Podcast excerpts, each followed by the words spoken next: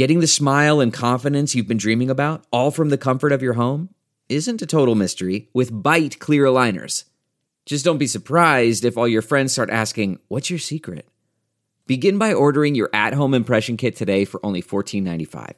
Byte clear aligners are doctor directed and delivered to your door. Treatment costs thousands less than braces, plus, they offer flexible financing, accept eligible insurance, and you can pay with your HSA FSA. Get 80% off your impression kit when you use code WONDERY at Byte.com. That's B-Y-T-E dot com. Start your confidence journey today with Byte. Delve into the shadows of the mind with Sleeping Dogs, a gripping murder mystery starring Academy Award winner Russell Crowe. Now available on digital. Crowe portrays an ex homicide detective unraveling a brutal murder he can't recall. Uncovering secrets from his past, he learns a chilling truth. It's best to let sleeping dogs lie. Visit sleepingdogsmovie.com slash Wondery to watch Sleeping Dogs, now on digital. That's sleepingdogsmovie.com slash Wondery. What's up, Gypsy Gang? We're back for another episode of the Gypsy Tales podcast, and it is with my boy, Jack Doohan, JD, the great man. Uh, man, the last couple years have been absolutely insane. Uh, I feel like he's kind of done like eight years worth of stuff in just the last couple years. Uh, it seems like only not long ago that we were taking photos of him in his little Red Bull uh, Red Bull suit in his go kart with his little cute helmet. Uh, and now he's sitting in F1 cars um, and he's bigger than me. So it's been crazy to watch the the progression, um, not only as a driver but just as a as a dude in general. Um, you'll probably pick up this vibe during the podcast, but JD is about as solid as it gets as a human, um, and it just makes me so pumped to see the progression uh, of his career. He has been absolutely killing it this year in F2, um, and like I said, he's he's had his first run uh, in an F1 car. So we might have um, our boy JD in an F1 car sooner um, than any of us would have thought. Um, so yeah, really cool. While he's uh, while he's home, just on this little break, jump on the potty for a, a, a quick little chat.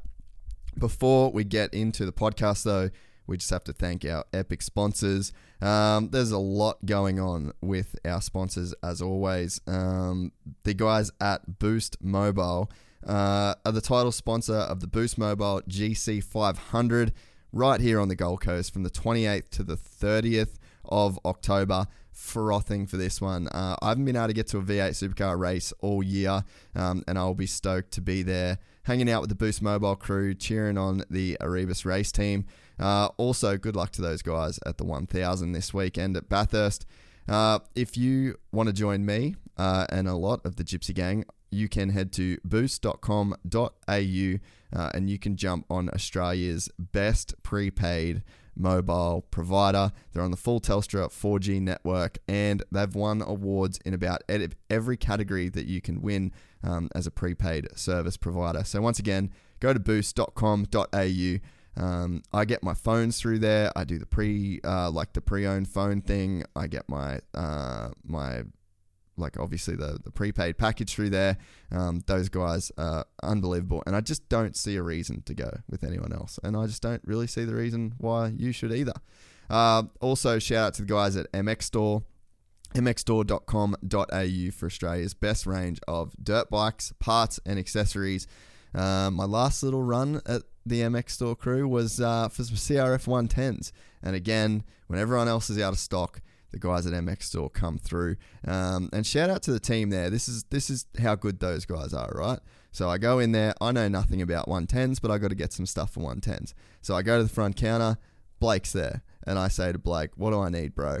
And he goes, mate, if you get these foot pegs, you grind them down a little bit, then they go straight in. You don't have to get this, you don't have to do that.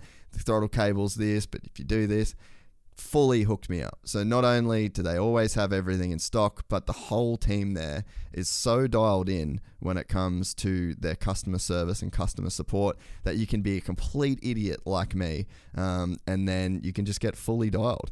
Uh, so go to mxstore.com.au. They're your one stop shop. If you order before 2 p.m., you'll get same day shipping. Uh, if you're not lucky enough to live at that Burleigh superstore that I get to go to frequently. Uh, also, they have their MX store show and shine October 8th. So that is this Saturday from 12 till 5 at their Burleigh store. I'll have my bikes there on show. I bloody wish I had the CR done, but it's in pieces. Um, but I'll have the Husky there. I'll have the 350 there. I unfortunately won't be there. Uh, but I'll be there in spirit. My bikes will be there too. So go and check it out. Don't miss it. They're always a really great event. They got food, they got drinks, they got vendors, a ton of awesome bikes. Um, so if you're in the area, that's a good, wholesome family arvo. Uh, we're also brought to you by the guys at Krush Oz krushoz.com.au. They are your one stop shop when it comes to cleaning anything, not just your bike. Uh, they can clean your, your toddler's strider. They can clean your missus when she's been um, out and about getting all dirty. Uh, they can clean your car. They can clean everything. Uh, I personally just opt for the uh, bike care bucket, but to be fair, I've been running the same one for a while, so I actually have like the massive. Um, I don't know how many liters it is, but I got like the the big dog. Um, so I just pour my bike wash into that. But other than that, everything else still gets used from the bike care bucket. Uh, if you've never ordered off Krush Oz, that's probably your best bet. Uh, just go to krushoz.com.au uh, and they will get you sorted. Even I even go to the point as just ordering these uh, buckets when I go to races. Like when I went to Manji, last time I went to Manji, I burned myself heavily by not washing my bike after it drove it back to Burleigh, ruined the thing. Um, and it was so depressing. I actually just didn't even ride it for like six months after that. So this year I was like, not doing that again. I ordered one of their bike care buckets to get delivered to Empire Cycles, uh, and then I washed my bike every moto, so it wasn't ruined. Uh, and it actually wasn't mine, so it was Sam Hill's bike. So I just really didn't want to uh, destroy it. So that's how good those bike buckets are. Once again, krushoz.com.au. Uh, we're also brought to you by the guys at Rival Ink Design Co. You can head to rivalinkdesignco.com. Uh, type in Gypsy in their search bar, and you will see that dope uh, custom retro graphics kit that we did for the 350. Um, that bike looks amazing, and uh, I had a bunch of people comment on it the other day at QMP, which was cool. Um, I like having cool bikes. Those guys always deliver. I can't take the credit for it. They're the ones that do it. Um, but you can have it too. They're actually selling that Gypsy kit. It won't just go on a KTM. They can make it fit to any modern bike. If you do get it, tag me. Um, send it to me on IG. I'd be pretty stoked to uh, to see what you guys come up with. Uh, RivalInkDesignCo.com. They own the game when it comes to graphics.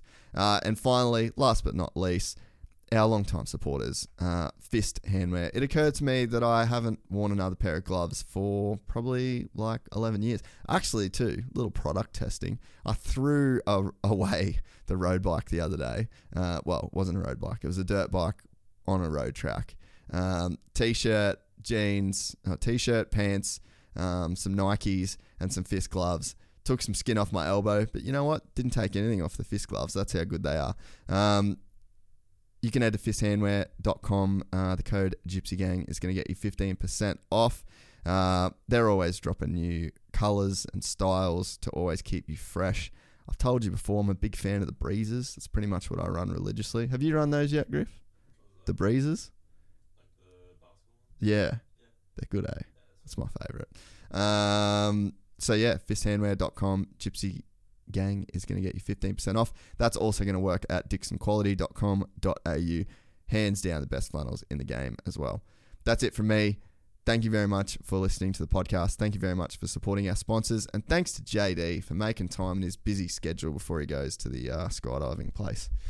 That's it. Thanks, guys. From the gang called Gypsy. Gang and they come and get Gypsy. Gang and they come and get Gypsy. Gang. I met a gypsy. Gypsy gang.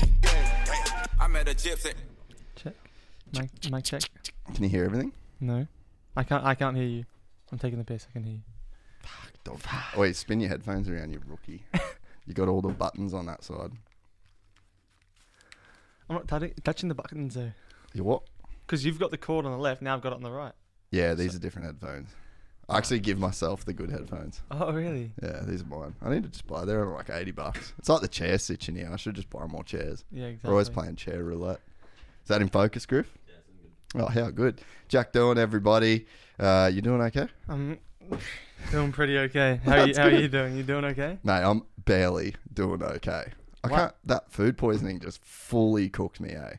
I haven't been that sick in years. But I had it at the the start of last week, and um, yeah, it's like it's honestly usually when you spew, you know, you you're gonna feel better because oh, I got it out of me, you know, better out. Yeah. And then I spewed three more times throughout that night. I'm like, all right, I should be good. The next two days, like no energy, literally like opening my eyes is an effort, and you just feel lightheaded whenever you stand up, and it's like. All right, you got to get the fluids. You got to start eating, but then you can't eat because you're gonna throw up again. It's difficult to try and restart, back. basically. eh? Yeah. Yeah. Hence the coconut. Shout out Cocobella, dude. What did you eat? You reckon? Do you do you know I- like? I went to like sushi break instead of like an alternative of sushi train to Yeah, get okay. like um they do you know mini tunas like the, Yeah. the cooked tuna and at sushi break I've always gone there for so long they do bulks like already on the train they have bulks mini tunas so I can just you know go straight in, in, and they have like Yeah. eight on the train there I Yeah. can pop you know get four straight down not have to order not wait you know in out and there's only one place overseas that do mini tuna like like how they do it here like the cooked tuna instead of the raw and it's you know pretty mint um but i always knew that you know it was always really good here so coming back you know had it and i'm like You're just had the first desperate when you get I'm- home. You're just like, oh, I just can't wait to get some good sushi. and i'm like oh that's you know it doesn't really taste you know either i'm like fuck that- Oh, so you can know, taste yeah, it. I'm like, it's pretty shit here. Like to be honest, I swear it's been mint my whole life, and now like I come back and it's and it's quite whack. Like that's a bit bit unfortunate. um, and you know, I had I don't think I had that one. I'm like, fuck, maybe that one's just a little bit a little bit dodgy. Yeah, and then had the others, and it was it was all right. And then you know that night, I'm kind of feeling that weird thing in your chest. You know what I mean? And it's like you need to vomit, but you're like, oh, you know, I just maybe I could ate probably hold off a yeah, bit. I Maybe just waste ate the a food. few little things. It's not really gelling. You know, I'll be mint in the morning. You know, go to sleep at like ten, at twelve thirty. Just go for a piss, right? And it's middle of the night, so I went for a sit down piss because I'm a pussy. As you do As you night, do, though. you know, It's just little, you know, don't want to spray and uh, spray I sit down to piss pretty much most of the time. To be fair, Me too. And I didn't want to spray and pray in the dark. You know what I mean? I wanted to sit down and knew my aim was going. And I've, you know, mid piss more. I think I need to vomit here. And then I'm on sitting on the pisser, so I can't vomit in the toilet. So I just spray all on the Oh, bathroom no. floor. Um, and yeah, it wasn't ideal at all. Went to try and take a few Panadols, and that sort of sensation of me having thing in my mouth and wanted to vomit more. I thought I was mint. Two hours later, in bed, sit up. Um, you know, Ebony was like, "Oh, you know, try and make it to the bathroom." I'm there, and it's already coming. I'm like, I cannot move. Oh. Like, you know, if I if I go run to go to the bathroom, I'm gonna pass out, knock out on the floor, and be vomiting like literally unconscious. So I've honestly projectile vomited like three meters to my curtains from my bed, and it's just like Oh, it's no. hectic all over the carpet. Just like honestly, I was shit scared immediately because I'm like, shit, mum and dad are gonna kill me trying to sell this house, and I've just projectile vomited sushi, seaweed, brown, and and tuna all over this cream carpet. It smells I'm like soy sauce so. I'm like, I called down, like, Dad, I've just fucked the carpet. And he's like, oh, it's, it's all good, dude. Um, luckily, it came out perfectly. Because I vomited all over my bed, I had to then switch to my parents' bed to sleep the rest of the night with. Luckily, they weren't there. Um, a couple hours later, vomited again, luckily in the sink and in the shower. Um, and then I started, from, from the moment I stopped sort of spewing my guts up, I started shitting. oh, dude, and- pretty much the same story. Yeah. It's so, um, Not good. it's yeah, not really um too romantic. No, but, I, um, I, I've been trying to chase back. I reckon it was. It had to have been the chicken sandwich I had at QMP. That's it. That's the only thing I ate different to everybody else. I had a chicken toasty at QMP. really, was it a little? That was good. Was it? It would have been covered in mayo, no? It cheese as well, The salt and yeah. cheese. So you can't really tell. No. But yeah, dude, honestly, it was so gnarly. I've been that sick. It's crazy when you're that sick.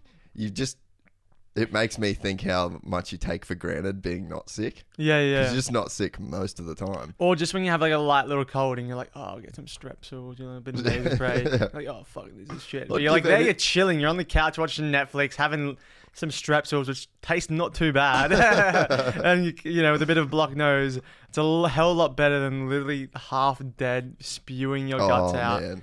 And yeah, you get to that point it's- where it's like you're spewing, there's nothing left, so it's just like contracting. You're there, like, like you're literally in that weird stage where there's nothing coming out. Your body still wants to, to try and get stuff out. It's not a not a nice place to be in. Nah, so you're on the mend. I'm on the mend. Hopefully, I'm- still can't eat much though. I'm No. still kind of scared to eat. But Go for toast and like That's what I've been on my, doing. My first day, I just like banana smoothie yeah, and the Hydra Aid. Did you try that yeah, Aid? Did- yeah, you know. what yeah. I I've mean? on the electrolytes. and Yeah. shit. Um, and then I think I didn't eat for like the whole first two days, and then because I was sleeping like all through the day. Um, yeah. Then you can't sleep at night. Yeah. Then I woke up like at three thirty. yeah. That was me I'm this like, morning. I'm like, bang, go down, make some food. So I went down and had like three slices of toast, and then went back to sleep. And then for a few nights, I was like up every day from like yeah, it, just jacks you. eh? because you're like your sleep pattern's just completely off. Because that first day you're just like asleep. Are you speaking of sleep? Are you onto tracking your sleep yet? Um, I have uh, Garmin and or I used to run or you know the Oura. ring? Oh, is that good? Yeah, yeah, really, really good. Yeah. But it's not a watch, you know what I mean? But it's Yeah. more ac- it's the I think it's more it's the accurate. most eh? accurate. I think it's like 73% accurate, you know, and, that, and that's the highest accuracy of sleep device. And then you have like that whoop, you know, the Yeah, band, yeah, yeah. um, and then you have your Garmin watches. Uh, but it's, you know, nothing's 100% or even 80%, you know, the Oura Yeah. at 73% is the highest accuracy of a sleeping device. That that number might not be exactly right, but plus or minus, you know, a percent or two. Um, and it's it's quite good, yeah, but it's Did you it's get in? Did you get like into it? way too into it. Really? Like on the on the basis of I got it between last year on between Spa and Zandvoort last year. Yeah. So I just had, you know, an awesome weekend last year in F three in Spa. And my Oura came That's my track, by the way. Yeah, exactly. you were good in the Ferrari on the sim, weren't you, remember? Yeah, I was. Only yeah. like fourteen seconds off or something. it, was, it was quite good. I think I smoked in the last sector or something. I can't remember. Yeah, maybe. Yeah, that, that chicane's good straight, isn't it? and uh, I got it. I'm like, sweet. You know what I mean? I get to track my sleep, see, see, you know exactly how much sleep I'm getting when I'm going to sleep, and stuffed me up so much because I was so focused on my Yeah, sleep yeah. that honestly, I was waking up, waking up right, and going, okay, like the first thing I'm doing is checking my phone for Oura, right? Yeah. I'm checking. I'm on the Oura app, and I'm like, why is it not updating? Like, what? It's Did I it's not not sleep? It's, it's not updating, right? It's not loading, and I check, and it's like 2 a.m., bro. My my body still thinks I'm asleep, so the, yeah, it yeah. hasn't finished. yeah. I'm like, dude, what am I doing? Like, it's 2 a.m. Go back to sleep. But I was, as soon as I woke up, I was like, Oura, check check my sleep, you know. And I was, I had the shittest night's sleep that whole weekend because I was so focused on, Yeah. you know, tracking it and monitoring it and and seeing, you know, all the little different things. Um, but I think the best thing about the Oura Ring is the HRV, the heart rate variability, Yep, yep, yep. Because you can tell. That's just that's just come in on the on my Garmin. Has it? Yeah, yeah, because it's so good to track. You know, you can track if you're gonna get be ill. You Yeah. know, two to three days in advance of when you get sick. yeah. Your heart rate variability goes up. You know, just ever Well, so down. slight down. So Down, yeah. uh, if it drops ever so slightly, you know, there can be obviously this? different different. Um, yeah, no, you're exactly right. And like this week, um, yeah, you can literally see like the way that my heart rate variability went down when I'm sick. Yeah, Like shit. it's insane, eh? It's such Wait, so what's your average? Is it like mid sixties? Is it 76, seventy six? Yeah. 75, 76. Um, which I think that's kind of on point. It's Yeah. when you drop below. I was I actually was reading a bunch about it yesterday because I've dude this the watching has been really good. Like I've been super into it um, with like the sleep Yeah. tracking and all that sort of stuff. No, it's good. It is good. I don't get. cr- I- I was doing the same thing. Like I'd wake up in the morning and I'm like sitting on the shitter and I'm Yeah. like scrolling down on the thing trying to refresh it. But I I wear the the strap when I do jujitsu, Yeah. and I wear my watch when I ride. As you can tell by the Yeah. screen being completely fucked.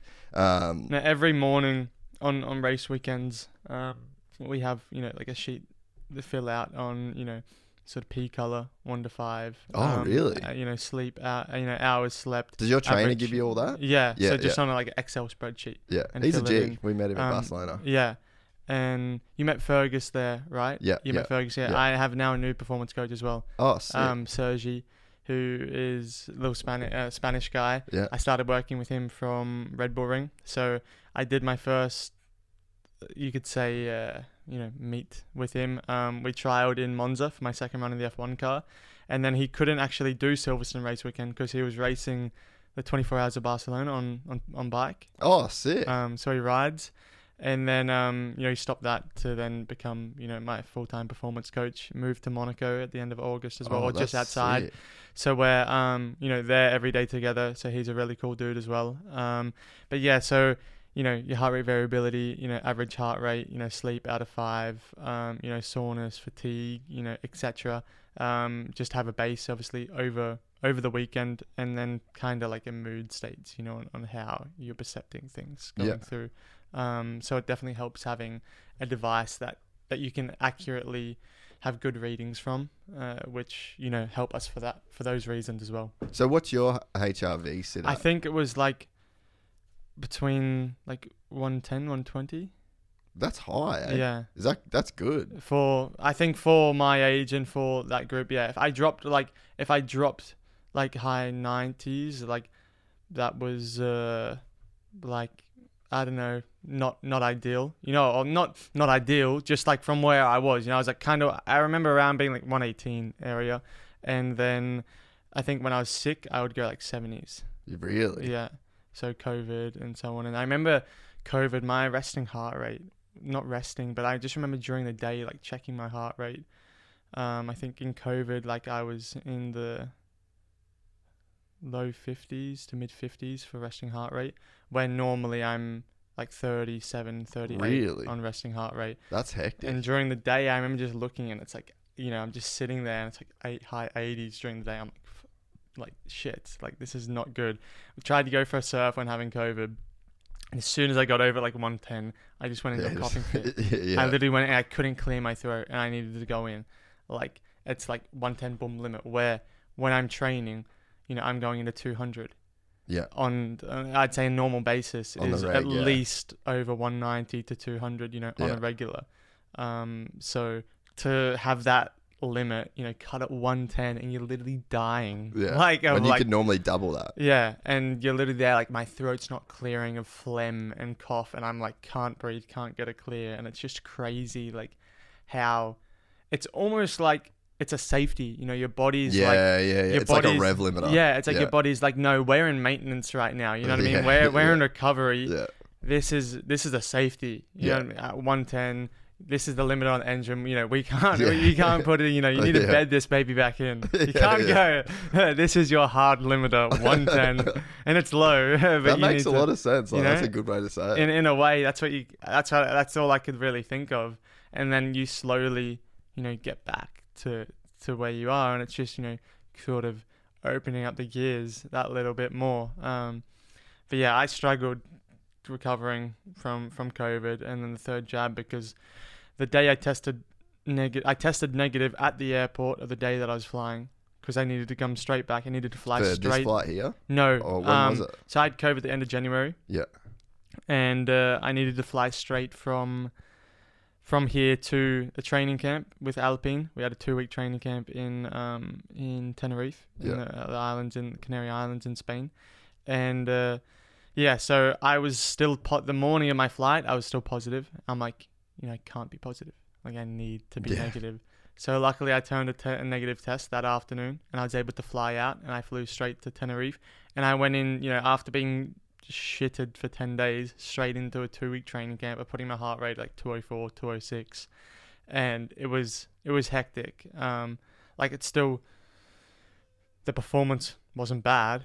Like it was still But it was strong super hard for but it was just like yeah it was i was so sore like you know i was drained uh, cardiovascular cardiovascularly i don't Yeah, even know on my cardio you know on my um, that's pro- that's pretty much like the worst. side of things That's like the worst thing with COVID. I reckon Yeah. is like the the effects that it has on your stamina. Because I noticed that training, like it just you get so winded when you shouldn't, Yeah. or when you normally don't. but I as well I just wasn't recovering. My my muscles weren't recovering. Like like on day you know day three, day four, and you're literally walking to breakfast, and it's just like Yeah. you're like a brick. Yeah. just Yeah. everything. And I'm like, dude, like I literally, we had like you know a break, kind of an hour and a half for lunch, and then sort of whatever you know, depending on how long lunch took, and then back to training. and a few of the other boys too, but literally I would either sleep or in all my spare time after dinner, after I'd just be there with the massage gun Yeah. the whole time, Yeah. literally just on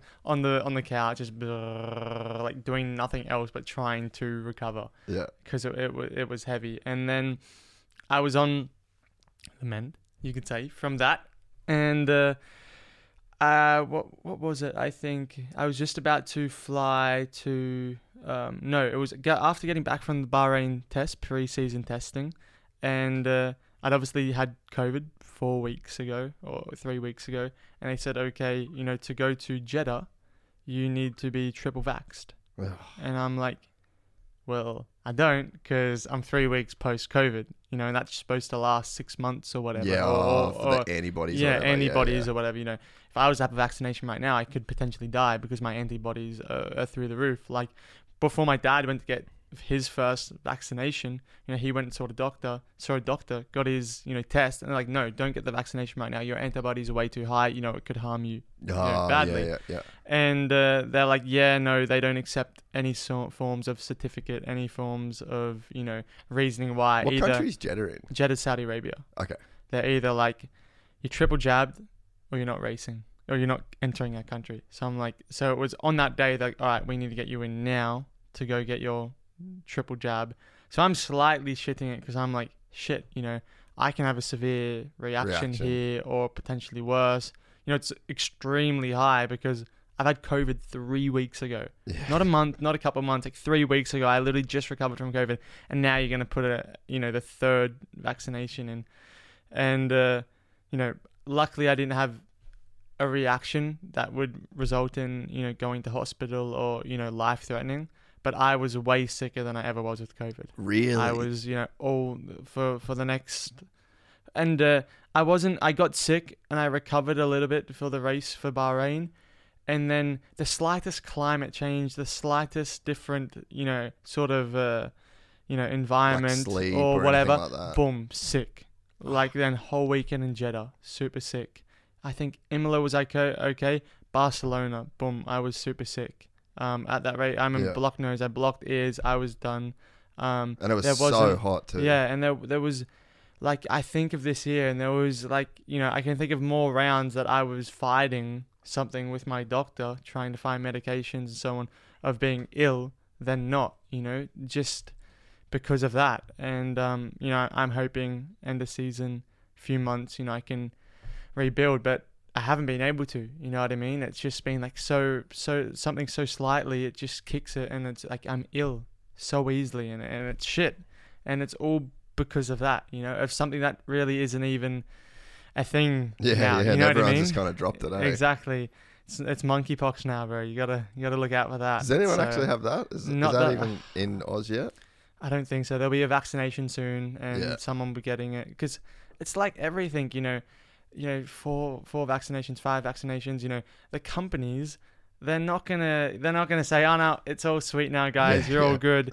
They're gonna say, oh, you know, you need your fourth immunization. You know, to to keep continuing continuing on this process of uh, immunity and to you know become stronger. And it's like, yeah, if I was the owner of Pfizer, I wouldn't want to stop making money either. You know what I mean? If he stops selling this, this is all advertisement for him. If he stops selling this, he's not going to be bringing in this money. The long, the longer they can continue this, the longer you know the, the media, like the the Avengers, news. Avengers Endgame. Avengers. Yeah, exactly. Sequels to But the shit. but it's it's it's the truth. You know that everyone's making money from it, apart from cutting the world, cutting Australia off from the world, which wasn't the smart Yeah. point. Um, because well, now, see, they see they literally. I think yesterday they announced that they just closed down all of those like quarantine facilities. did they? Yeah. and there was like I I was seeing a bunch of people were posting it yesterday, but it was like two hundred eighty million dollars on this one facility, and they had like two thousand people go through it, so it's like two hundred eighty thousand dollars per fucking person Yeah.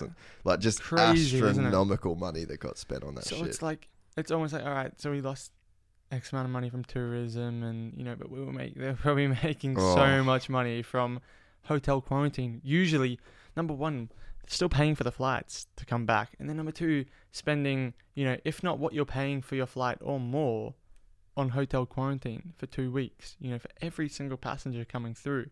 But then when we Um, went when we went over to um, Europe at the start of the year. Literally nothing. Have to wear a mask on the plane. I th- oh, no, maybe I didn't even have to wear a mask on the plane. On it was like even though through the the height of it all, never once, even in 2020 going back over, never once had to quarantine Mm. anywhere, ever apart from in, my home in Oz. Yeah. in Oz. You know, Yeah. coming home twice, and Yeah, you guys you all know, copped it, eh? like you look forward you don't look forward to coming home because you're like i Mm. can't get excited yet because i have to quarantine For two weeks. for two weeks when i get home Yeah. so i can't see anyone i'm not keen you know you're excited to get home you're like oh yeah sweet on the plane but it's like shit two weeks ago to where i am now that's what i have to wait before i can Yeah. see anyone and actually enjoy being home Yeah. and it's depressing you know what i mean because it's like you get in in the morning and you find out in the afternoon that this is day zero Yeah. that you're yeah, not yeah. even on day one and Yeah. that's when you're like dude like this is heavy Well, I had to. I think the only I had to do seven days in Jakarta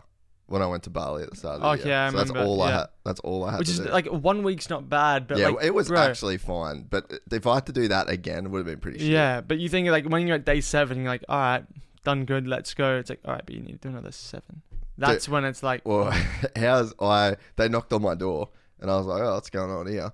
And uh, they're like, "Oh, you got to get your COVID test." And I was like, "Oh, sweet." I thought I had a whole nother day, so I like got out. Oh, a- really? A day before I actually thought. oh no way, Yeah. oh sick. Yeah, and then I I figured out on the last day too. I asked the guy, I was like, "Oh, can you open that balcony for me?" And they're like, "Yeah, sweet, no worries." So I had like a balcony the whole really? the whole so you time. didn't know that you, you Nah, could open that? It was locked, and I was like, "Oh, it must be like for quarantine." They're like, "No, we can open it." Oh really? So I cooked myself the whole trip. Completely. Mm. And then you know what else was cooked? Didn't surf in Bali the whole time either. What? Yeah, fuck Why? that up. I just didn't try to get it. Try to get a board, didn't get a board, and then I just yeah, just did jiu-jitsu the whole time. How long were you there for? Six weeks. Six weeks. You didn't, surf, one- Nah, once, Nah, I thought you'd like that. I'm pretty pretty retarded. eh? bro. Yeah, I cooked it. How? Surely you could get a board, dude. Yeah, I could. Yeah, I probably could have, but it just didn't end up happening for me. So you prefer to roll down on the mats than go for a wave? I would have liked to have go for a surf, but yeah, I just didn't make it happen. Just didn't make it happen. Six No. weeks, bro. I thought you'd Tight like- schedule, man. I Tight thought- schedule. I thought, I thought you'd like that one. Oh, have you surfed since you've been back here? Um, I surfed when I went for the fir- my first surf on uh, Monday. Uh, I'm What day is it definitely, I'm definitely keen to. is Tuesday Arvo. Tuesday Arvo. Yeah. Um, but bro, it's like waist high at the moment. Is it not um, good? It's not. It's clean in the mornings, but like waist to you know an odd. I think in Palmy, like two avenues down on my left, there's this little bank that's doing a shorey. That's the last I mean? time I was surfing. Was like that that little that little bank down there. It was Yeah. actually pretty good. Um, but I'm just on. I have like this five eight, um, shortboard foamy from JS. It's like Oh, a yeah. 38 liters. Yeah. So it's it's a boat, Yeah. but it still performs. So it's fun rather than getting like a foamy mal. You know what I mean? And the Yeah. thing being a boat. I've got one of them MF ones. Oh yeah, the yeah. Twin, I know what you The twin fin. Yeah, Yeah, yeah. yeah, They're yeah. so good, eh? So fun, huh? So um, yeah, I just on that um on Tuesday Arvo, and then yesterday morning, and then I was training this morning from seven to eight. So I got up at six. I'm like, you know, to go maybe get a little wave, but I'm like, dude, I'm I'm in a one mil wetty top. It's like raining. It's 16 degrees, and it's like a foot. I'm like, dude, it's not worth it. ain't This worth- is not worth the it. I'm, juice ain't worth the this squeeze. is no, no way, bro. I'm gonna be freezing my nuts off and it's not even worth it. You know, I would hundred percent. If it was any good, I'm like, yeah,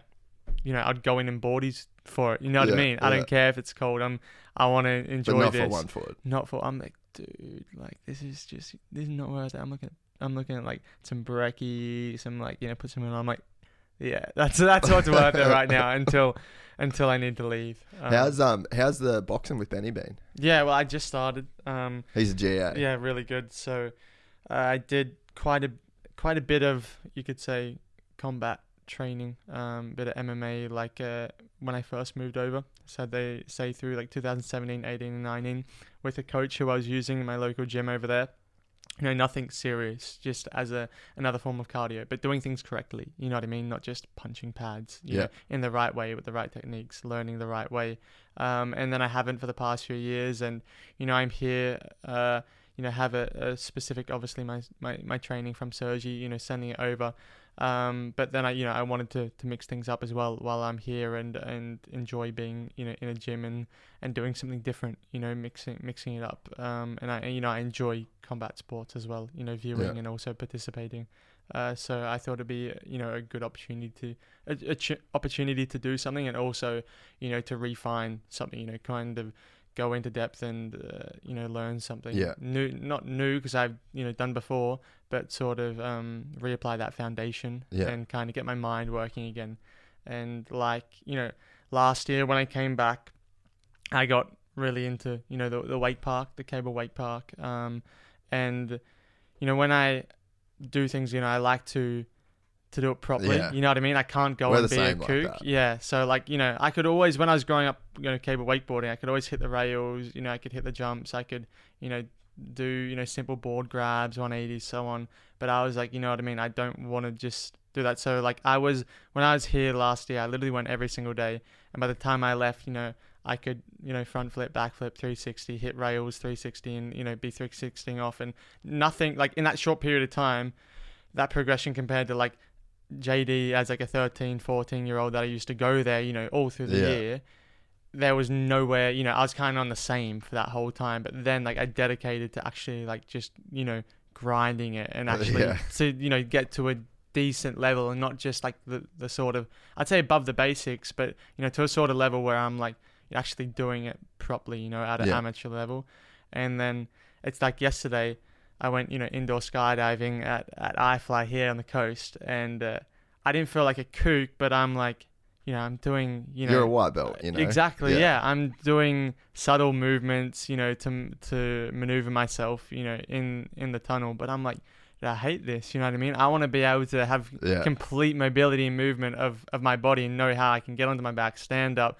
really maneuver myself. And I hate feeling like this kook. You know, I want to be able to go somewhere. You know, whether that's in Abu Dhabi where they have a good one, in Europe, and be able to you know have a good foundation. So I needed to then book out you know a couple sessions today full on to make sure that I can can learn this and, and can come to a good ground because it's also keeping your mind sharp you know Yeah. learning new things uh, conquering different abilities of your body um, you know coming around coming over fears uh, discovering new things so it's cool and I'll, I'll see how see how this goes Yeah, it's, it's one of the cool things about you and a lot of, I guess, like professional sports people is there's just like a, because Casey's the same, you know, like you, you do anything with Casey and it's like he wants to know the exact right way to do it. And, you know, when like you go riding moto with him, he'll do, he'll do laps and he'll do Yeah. his motos, but then at the end of the day, he's like, righto, let's go out and work on this corner. Yeah. And, you know, he'll sit up on the top of the hill and he'll be like, Jace, you're doing this, like come around and, and do that, blah, blah, blah. And then he'll just sit there and all, th- like, he just doesn't want to go home. He just Yeah, wants, yeah, you know, it's like wants to get it right. keep wants to chipping get, away keep Yeah, yeah. keep and it's, refining I, I've always loved that. It's like, I always used to get shit from it because Maddie's yeah. like the exact opposite. He just wants to fuck. he wants to just go He'll ride for like three hours, and but it's funny. It's like two different ways to get to the same place almost. Yeah, yeah. I feel like Griff's the same too. To be honest, like Griff, he was sending it the other day at QMP. like you can't tell him any. He don't give a fuck about no technique. You don't want to know nothing. But he'll ride all day, and it's like mm. he just figures it out by like doing it. yeah yeah So like, there's some people that are like that. Where at the then- end of the day, he'll have got to that point where you're doing it in segments, Yeah, yeah. like kind of pen and paper, like Yeah. analyzing. At the end of the day, you've gotten it. At the end of the day, he's ended on his ass three times, maybe, but he's he's gotten got there as the well. You know what I mean? yeah. Where you're there, like okay, Yeah. uh, X, you know what I mean? yeah. All, all mathematically have calculated the perfect way to do it, and he's just there, what, just sending it Yeah. time after time, and he's gotten there, and you're there on on that same path. But, But to me, I think that like I think it's just the way different people's brains work. You For know? sure, and it's yeah. just like I've got that kind of brain where it's it seems fun to me to Yeah. try and break it down. Where then like Maddie and Griff and guys like that, it's not fun for them. Like Yeah. they're just like fuck off, just let me ride. You yeah, know? exactly. But I think you're definitely one of those people where it's just like zone in, figure it out. But I just I, I think for consistency, it's the way it needs to be because you've You you've, can repeat it you've conquered it, that. from from all angles. You know what I mean? You've understood, uh, you know, all parts of say say the corner. You know, um, the ruts, the berm. You know, you've took everything into account. You know, I don't I don't know you know so much the terminology of of motocross and you know on track, so it's difficult for me to put into words on what I'm trying to say. But um, yeah, you've analyzed everything. You know what I mean? Exactly where you want to be. You know, landing. Or put it into car terms, like Yeah, put it well, into your you- world. you know exactly where you know you want to be at the at where you want to be braking. You know maybe maybe you know it's a really long entry, so you're turning in flat. You know just after the entry of this curb, then you know you're braking just after the 100, just after the 100 at the at the 90. Um, and then that's as soon as after your peak brake, you know, you're just starting to turn in, releasing the pressure as you're bleeding into, you know, your first apex and then washing wide, where that's what you're doing, you know, Yeah. where the others are just coming in, not real reference, just on field, turning Yeah. and braking, kind of getting in, you know, locking the rear, locking the front, uh, all over the place a little bit, coming in, you know, missing the corner here and there, you know, all over the place for a few laps. And in the end, they start to get that feel. You know what I mean? They, yeah. they go, okay, that was too deep, that was too early. You know, here I'm locking the rear, here I'm, I'm now pinching the front. Um, and they have that position, but it's never going to be 100% accurate. You know what I mean? Where we're on reference. You know, we know at- the beginning of that entry curb, you know, we're starting to turn in just past the 100. Now we're braking. Soon as after the initial hit of braking after the 100 at the 90, we're coming off the brake and starting to, to turn, you know, to actually crank the lock on. And that's not going to change. Yeah, entry yeah. curb's not going to change. 100 board's not going to change. So if you do that exactly right, you're going to be hitting that 100% every time. But if you're on feel, which some drivers are on feel, you know, some people you have your reference, but you're you're locked in on feel, and you know it's it's both ways can work. But in order to do it 100% right, you know, especially when you get to the the you could say the the Like higher the end of the level, pyramid, yeah. you know, it needs to be 100% on reference because you're relying on on that. You know what I mean? It can't be just on on feel, and sometimes it has to be in the wet. You know what I mean? You have to be on feel. You don't know Yeah. you're starting the race and it's wet. You've got no rev. You haven't done any wet running on this track. You haven't done anything, and you have to go out there and you need to just have that feel. You know, you know your reference is it's hundred in the dry. You know, into this hairpin. So you're gonna go. Right, I'm gonna give myself 50 meters. So just maybe around the 150, I'm gonna Yeah. lift out and coast. And that's either gonna be, you know, you're either gonna go shit. I need to put more pressure on, or oh no, that's a, a little bit early. And then you judge that for the first couple laps, uh, you know, or for the first lap, you get a feel of, you know, you go on a reference in a way, you know what I mean? Because you're not just going in blind and going, oh, okay, this is where I'm going to go. You know, you have your reference from your hundreds or your 50 in there. So you're kind of going, going to go 50 meters back. And then that's where you're going to bleed out of the throttle coming onto the brake. And that's where you're going to know, okay, that's too early, that's too late. You know what I mean? And then all of a sudden you're going to have new references for those conditions, but it's going to be drying out. So you're going to have to know that each lap that you're driving that you might need to either go a little step forward, a little step backwards from that reference. If you don't have that reference, then you're just going to be guessing the whole Yeah. time, and the thing isn't going to be consistent. You're going to be ragdolling your car. You won't be able to be nice and gentle and smooth your inputs because it's going to be different. I think too that that style that you're talking about of like being super clinical about your approach, it probably goes a long way in your world for relating feedback back to engineers. Because if you're doing the same thing every time, like tire degradation, for example, so if you're hitting the same marker, the same brake pressure, if you're doing everything the same, and then the car's doing something different, that's probably when you'd be able to go like, okay, I can relate back to engineers like tire, you know, tire feel things like that. And it's like um, you know, But if you're doing your it car- different every time, then it's like, well, what's the variable? Exactly. You have your your ride height, you know, and you have your plank, your wooden plank on the on the bottom of the car, and for you know for it to be optimum, you run as low as you possibly can because you have less overall drag and you have more. You know, the car's lower to the ground, so you have more downforce, you know, generated by the floor. So you want to try and get as low as possible, you know, almost in all, all circumstances. Obviously, then in, in race trim, you have a lot more fuel, so you have to raise the car. Um, and because the car's gonna be squatting a lot more, you know, kind of uh, you could say bouncing. Um, so you need to raise the car, but for quali, especially, and in the race, you know, for those calculations, you want to be as low as possible. And the team are trying to work out, all right, we need to find out, you know, where we're going to be bottoming. You know, how much is too much, Yeah. and that's going to be wearing the plank too much to an illegal level, and also, you know, it's the drivability isn't great, but then where's too high and it's not really working. So, all right, we're going to maybe go and find the limit of the plank here. And if you're going at every single, you know, if you're gonna, all right, we're gonna back to back this, we're gonna do it, you know, on Yeah. this level and here.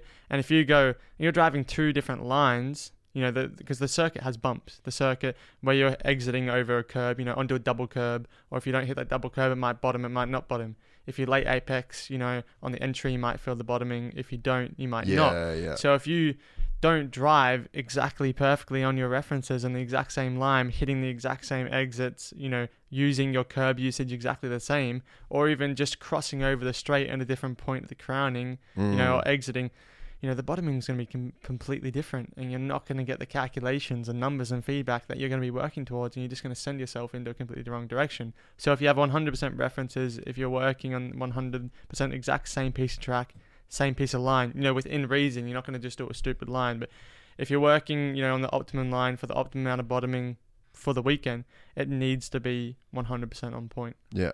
Yeah, it's fucking crazy. Like that was one big takeaway from uh, going to Barcelona and getting to put on the headset, like with Danny, Danny and his yeah. engineer. Mind blowing, dude. Like honestly, I walked away from there being like, mm, it's probably too much. Yeah. like this is way too much information for someone going that fucking fast in a car. But that's like really how much goes into it. you know, it. and that's that's the you know when you come in from from the track, you you come into the box, and you know they sit in for you know that's initial comments. That's just off the top of your Yeah, head. You know, you're talking about all right, you know, high speed, a little bit oversteer on the entry. Um, Very like but general. then you know the low speed, slight understeer on eng- you know entry, under rotation, and then you know I'm struggling on traction on the exit. Um, bottoming's good, ride's good. Uh, you know I feel I could take a little bit more front wing maybe, um, or I could you know a little bit less front wing. It's just little comments trying to cover all areas, not going um you know the entry of turn one, turn two, you know going because you don't have that much time. Mm. So that's what you hear is your initial plain little sort of dot points, and then you go into your debrief, you know, kind of post session. You have your, your post session debrief, which can be, you know, an hour and an hour and a half.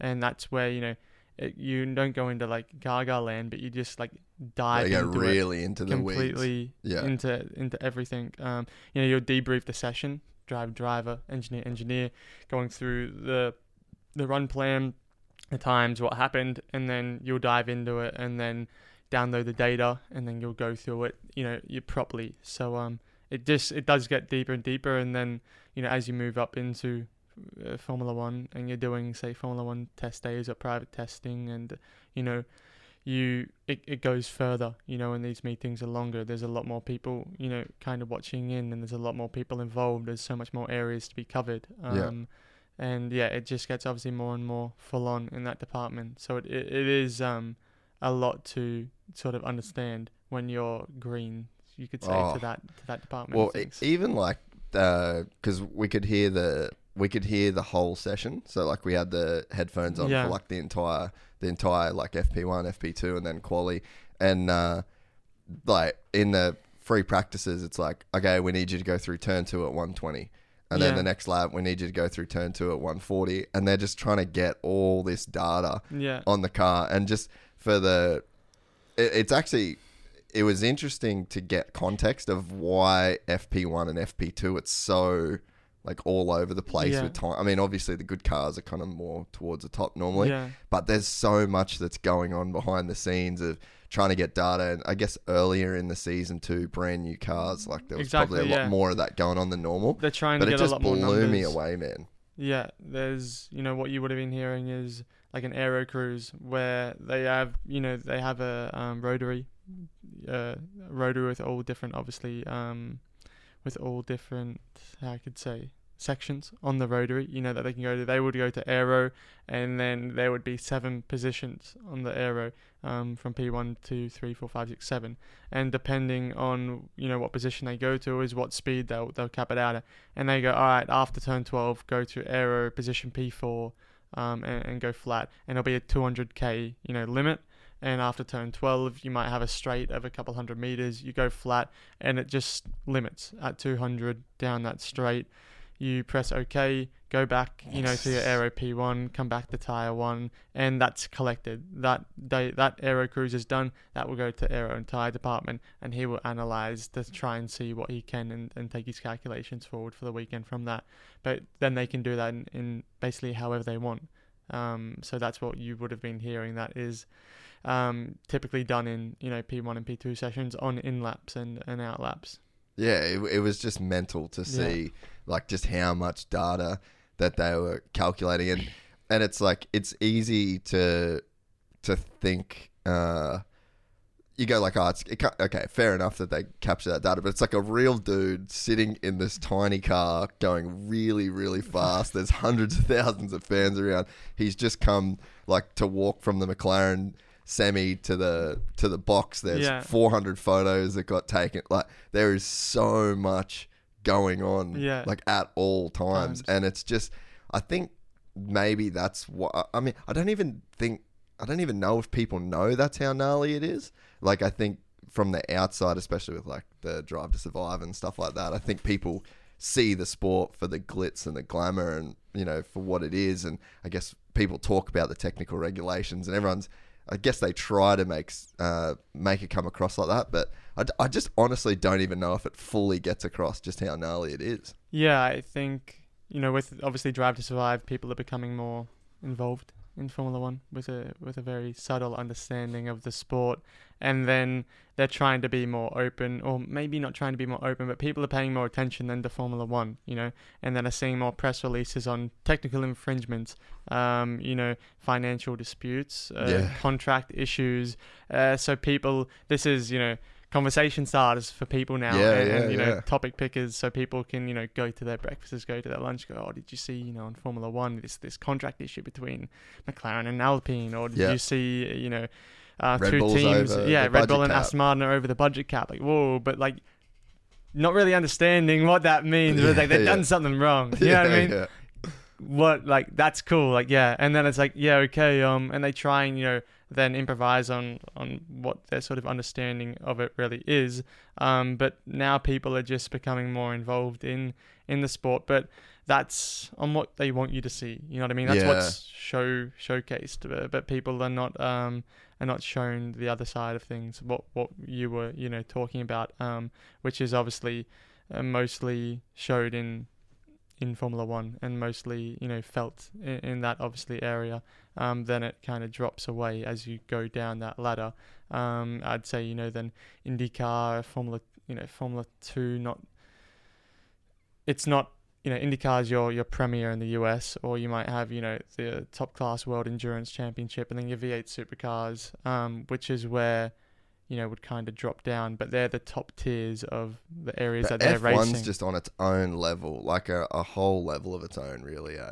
Like it's it's a pretty massive jump. It seems like from let's say IndyCar to F1. It feels yeah, like no, a no, huge one jump. hundred percent. Yeah, like the thing is, that if someone makes you know a silly mistake in the you know in the V8 field, maybe you know runs into the back of someone, you know it's oh you know he's stuffed up, you know it happens. But if someone makes a mistake in in the Formula One world of things, you're gonna get brutally Roasted. hammered. You know what I mean? yeah, like yeah. massively Yeah. from blokes you do not know on the other side of the world, just you know having their own opinion. Yeah. You know before there's even a reason. You know what I mean? If if for somewhat reason you wouldn't know that, you know, for some reason old mate's rear brakes have failed. Yeah, You know, and he comes in, locks up, and you know doesn't really know what's happening himself, and goes into the back of someone. and got that much time to react. You know what I mean? But his rear brakes are gone. There's nothing he could have done. You know, but it looks like he's locked up and he's come in and gone into the back of someone. In one hour, two hours, there would be millions and millions of people roasting this dude, saying, Yeah. "Oh, he's a shit driver. You know, where's that How talent? How's he? that Yeah, how's he gotten into Formula One? They should sack him. Blah blah blah blah blah. All this roast, right? And it's like his rear brakes failed. You know what I mean? Yeah. There's nothing he could have done. But people got they don't care. It's anything that they can use to to stab out at, at anyone, you know, and it's it's Oh, always going Danny to be the at same. Monaco this year? Oh, Same deal. same deal. Not knowing that, you know, they were trying to go lower and lower and lower with the rear ride height and uh, to try and find the optimal and especially with the porpoising at the moment, you know, the floor is such a, a key compart- a key component to the car. It's so efficient, um, which is why they're having issues with the porpoising because it's got that much suction to the ground that it's then bottoming and, And then- and, and then yeah. bouncing back up. And they're trying to go super low. Monaco being a super high downforce track, and he's coming through the swimming pool section, so much compression, cars being sucked to the ground, and honestly, the car canoed. So he's bottomed out, and he's essentially got you know both front and rear wheels off the ground, and the car just you know loses it. Yeah. He's got he's canoed it. You know what I mean? He started spinning, and you got no gravel trap there. You've got you know Armco, and he's gone straight into the wall. Everyone's like, oh, you know Daniel stuffed up again, puts it in the wall, and it's like no, you know they were they were testing, trying to find how low they could go on the ride height. He was probably giving trying to give it full beans as well. And the answer was is- not that low. Yeah, and it and it and it didn't work. And he puts it in the wall. You know, no fault of his own. He, I'm sure he wasn't, you know, half sending it either. He was probably giving it large, and um, and it just didn't come together. Bottoms out. He's in the wall, and all of a sudden, there's so much hate on him. It's like, wait, you know, some people do mistakes, yeah, and you, all right, they don't deserve to be clapped like that. You know what I mean? But but they have made mistakes. You know what I mean? So there's a reason you have to accept that that that's how it's going to be. But when it's there's something outside of your control and it happens like that, you know, that's that's the cruel side of things. Um, but it you know it's it's how it is, and you need to be able to not manage it, just block it out. Yeah. yeah, and by managing it, you're blocking it out, and um, you know, just not diving into it. You know Yeah, what I mean? yeah. Not really focusing on it. You know, it is what it is. You'll get hate no matter what. You know, on, on anything. If depending on who goes to Formula One, you know, and in the end of the day, you know, someone. Uh, you know, goes to, to Formula One and, you know, they haven't really done much or, or whatever and they get a drive.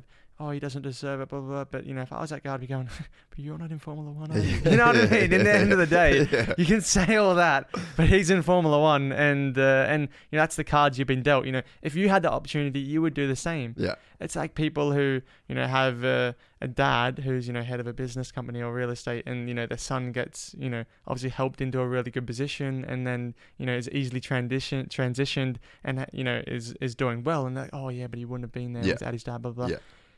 Fair enough, exactly.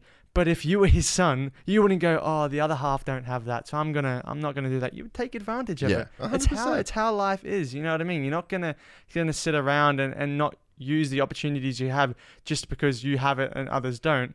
You know, unfortunately, that's just how life is. And if if you're you have a dad who can buy a team and get you into Formula One, you're not gonna say, Dad, don't do that. You know what I mean? Yeah, yeah. that would be great, but I, I, you know that's going to look bad. You will, you know what I mean, and you're going to go drive for Formula One, and you're going to do it, and and that's just how it is. You're going to cop hate, but uh, uh, that's how the world works. You know what I mean? Anyone else would do the exact same thing. Yeah. Um, so you you know, there's always to look at things, um, and you just need to you know not dive, try not to dive into to that side of things, um, because like in the Imola, uh, I had a crash off the start of the feature race. Um, where me and Dennis Hauger came together, you know, off the line. The two leaders had wheel spin, you know what I mean? Yuri kind of came over. I went for the gap in between, but Hauger also went for that gap in between from behind me. So we, you know, clipped the side by side wheel on. We both, you know, ended out of the race. It was just a shitty racing incident. But bro, the amount of death threats that I got from Norwegian fans, and uh, like honestly, thousands of requests and messages going like, you know, like just to the point of like, you know, you should kill yourself. You, what are you doing in this Wow. sport? Like going so hardcore, and it's like, whoa, you know what I mean? From from one incident that was not really either ours, Yeah. know, our our fault. You know, going for the same piece of track off the start, two front, you know, P1 and P2 kind of squeezed together It's all happened in one second. you know, it's not like we wanted, you know, we weren't really even racing each other at that point. It's a couple seconds off the line. We're just trying to not actually go into the back of the guys in front of us. Mm. And uh, that goes in, turns into something like that. And it's like, holy crap. You know what I mean? And then you kind of, I remember I, I kind of touched on it. You know, I was like, you know, that's that's not not cool. And then you have Norwegian fans messaging going, oh, that's so bad. You know, I didn't mean that. You know, it was just, and it's like, but uh, what do you mean? You know, you don't know what you're actually, you know, doing. They go so hardcore and so heavy.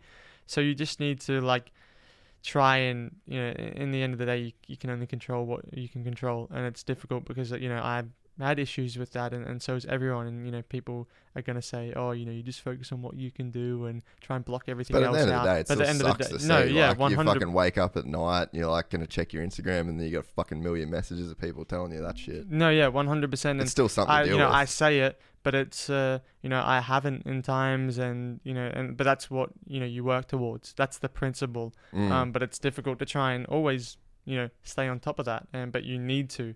Um, and I say that you need to. and I know you know my dad will either listen to this or you know the ones close to me know that you know I haven't in times, and uh, and that's the that's the reality. But uh, you know to work towards being able to, to block it out, not not let things out of your control worry you. Oh, it's of the- hard though, dude. but in the because in the end of the day, you know, you're you're just creating um you know self issues that that don't really need to be there because there's nothing that you can do about it.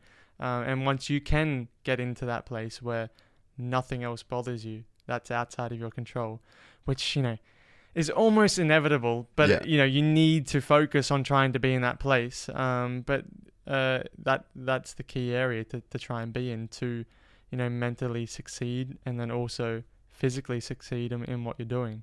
Yeah, it's hard, man. I, I've, I watch all the time on YouTube. This is my little like indulgence. Is I always watch like the downfall of creators on YouTube, or like the downfall of like comedians and Mm. things like that.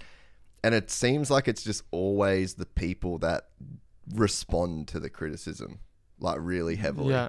and that really like they try and protect their self image, and they like they they give they have a situation like that happen, and then they oh no, but this happened and that, and then you just like it's like fueling the fire for people. It's almost like they just want a reaction. They just Exactly, want yeah. you to come back at them, so then they can come back at you, and then you just get into this You know- cycle of like when does it stop? It's weird that you say that because I think Ebony was watching a podcast like the other day of this lady with um with, with interviewing Hailey Bieber.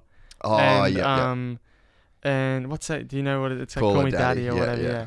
And um, you know, it was just kind of on in the background. She's there watching it, and um, and I think Hailey Bieber was like, you know, she got hate, you know, off one of her Instagram posts, and it's like, oh, go kill yourself. You're you're so fat and ugly. And um, Which she's not. yeah, and um, and Hailey responded and was like, "Oh, you know, thank you. You know, oh, I said I don't know if she said thank you, but she said, you know, I'm sorry you're having a bad day. You know, I wish you all the best. Blah blah. blah. That same person comes back and goes, "Oh, thanks so much for your reply, Queen. I Yeah. didn't mean that. I love you so much. All the best." And it's like. But you just told me to go kill myself and that I'm fat and ugly. But now that I've responded, you're like, Yeah. oh, you're a queen, you know, whatever. It's like they just want a Yeah. response. Yeah. That's that's all it is. They just want to be seen. They want to. That's they'll do anything to kind of get that target. Yeah. Uh, that's that's what it is, isn't it? And Yeah. um, Yeah, and I just think that the people, it just seems like from, you know, like watching those, because, dude, I get so many fucking shit comments as well. And like, there's some, I like to come back with witty things. Like, if there's something funny and witty that I can say, like, that's Yeah. how I'll respond. Like, almost like take the piss out of like myself or, Yeah, or like the comment. But like, at no point am I ever going to try and like, justify myself to some random dude I don't know or try and like make them feel better or like stop the si- it's all just nonsense you know? And and I think that I guess that's one thing that I've learned from like studying these people is just like you can't respond and you can't just buy into it. You just got to like do the best you can. It's honestly one thing that watching Danny move the way that he did through the whole McLaren thing like Yeah. never did you see him respond never did you see him try and come back at all the people that were talking shit on him it just he just kept going he kept going to Yeah. races he kept doing his thing put out you know one statement saying that he was committed to the team Yeah. and he wanted to do the right thing and it's just like I've, I think that's the way that you move through those kind For of sure. situations you know you can't change the way someone thinks. You know, I, maybe you can if you drill it into him, but like, can you be effed?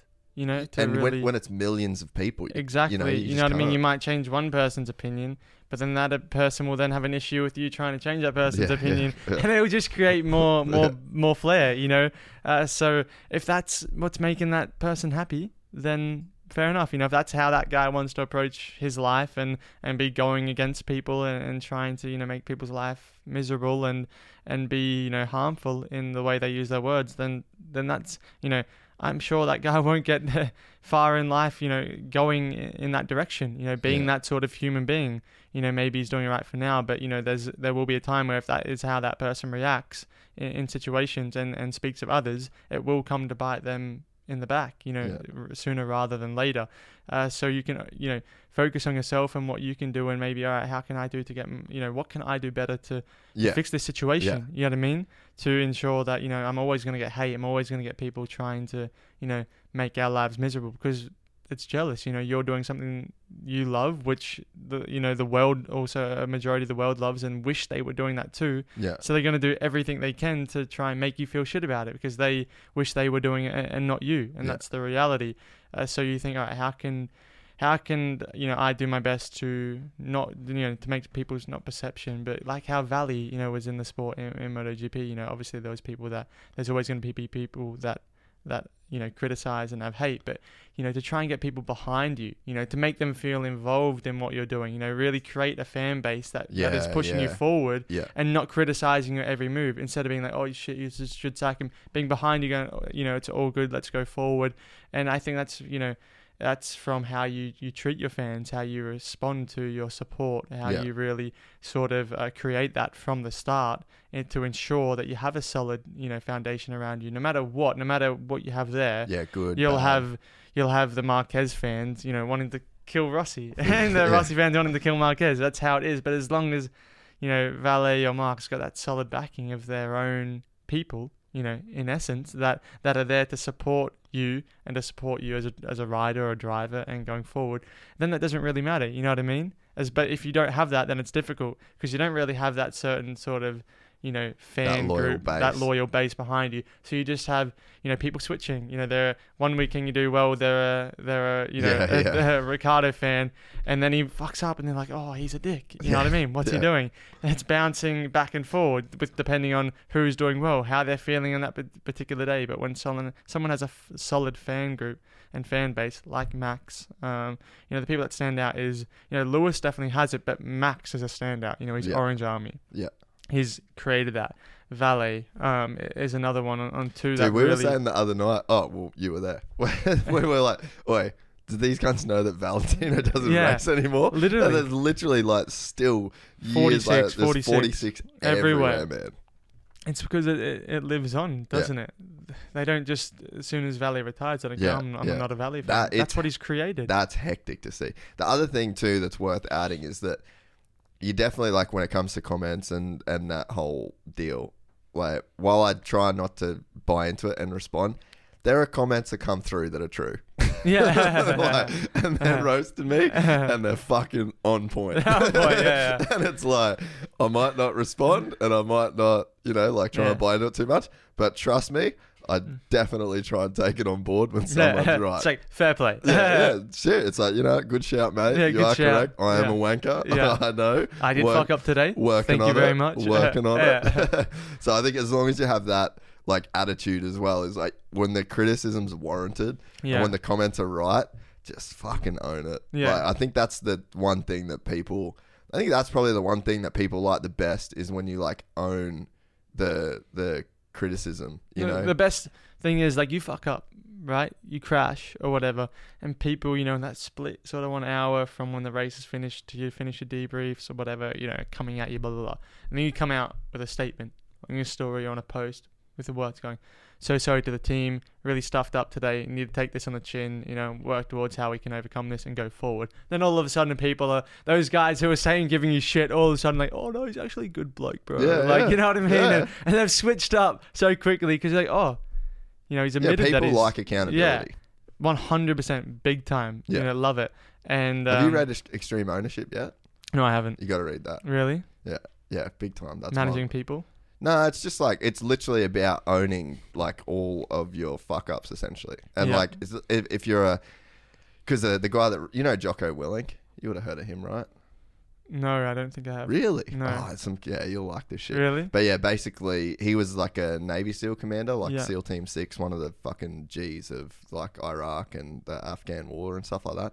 But yeah, he basically just says like if someone fucks up on your team, it's your fault. Like you have to own that, whether you whether it's your whether they what whether like it's clearly their fuck up. Yeah, like they yeah. made the wrong decision, they fucked up, they did something they shouldn't have done. But it's like okay, as the leader, you didn't brief him properly, you didn't train him properly, he Mm-hmm. wasn't aware of the mission properly, he didn't feel a part of the team enough. Like whatever it is, and it's a pretty uh, it's a pretty cool book because him and his partner Leif Babin, um, they started a company called. Uh, Echelon Front after it, Mm-hmm. and they actually do business coaching, and they go into these businesses. So like he he kind of will tell like this war story of something that happened in like Ramadi or you know like a Yeah. crazy firefight that they had, something that went wrong, and then how he was accountable for it as the leader of that Yeah. crew, and then he puts it into like this business kind of context, so it, then it'll kind of give that same lesson in just a real world everyday scenario. And you're kind of reading through the start of it, like, nah, that dude just fucked up. Yeah, yeah, yeah. Like, yeah, I that's his that- fault, I hate yeah. that guy. Yeah. And then he has a way of like working it backwards. Yeah, he cuts it down. Yeah, to say like this is how you need to be accountable for it. Yeah. And it it's like that book is just gold for anyone that's in that kind of environment. And I think that as for you as a driver, it's like there's this balance that you've got between like yeah, you work for the team, but then and that you, you have bosses and you have Mm-hmm. you know people that are above you in, in some sense but then also like you're the leader like when the car's on track and it crosses the finish line the Yeah. position that it crosses the finish line in is up to what you did as, Yeah, a, yeah. as a driver you know Exactly. so there is that chance for you to be like a leader in that sense and for you to have that um, extreme ownership like owning all the fuck ups owning Yeah. everything um, and i just think like people really enjoy accountability like when someone can be because that's like the hardest thing to do is to be you know like the man of the house and uh, it applies to everyone i reckon like Yeah. people listen to this like you're the leader of your house you, you know like ev- everywhere that you go in a workplace you can be a leader in a gym you can be a leader like and Mhm. it comes down to that that accountability and people really enjoy when you're able to be accountable for all of your actions Yeah.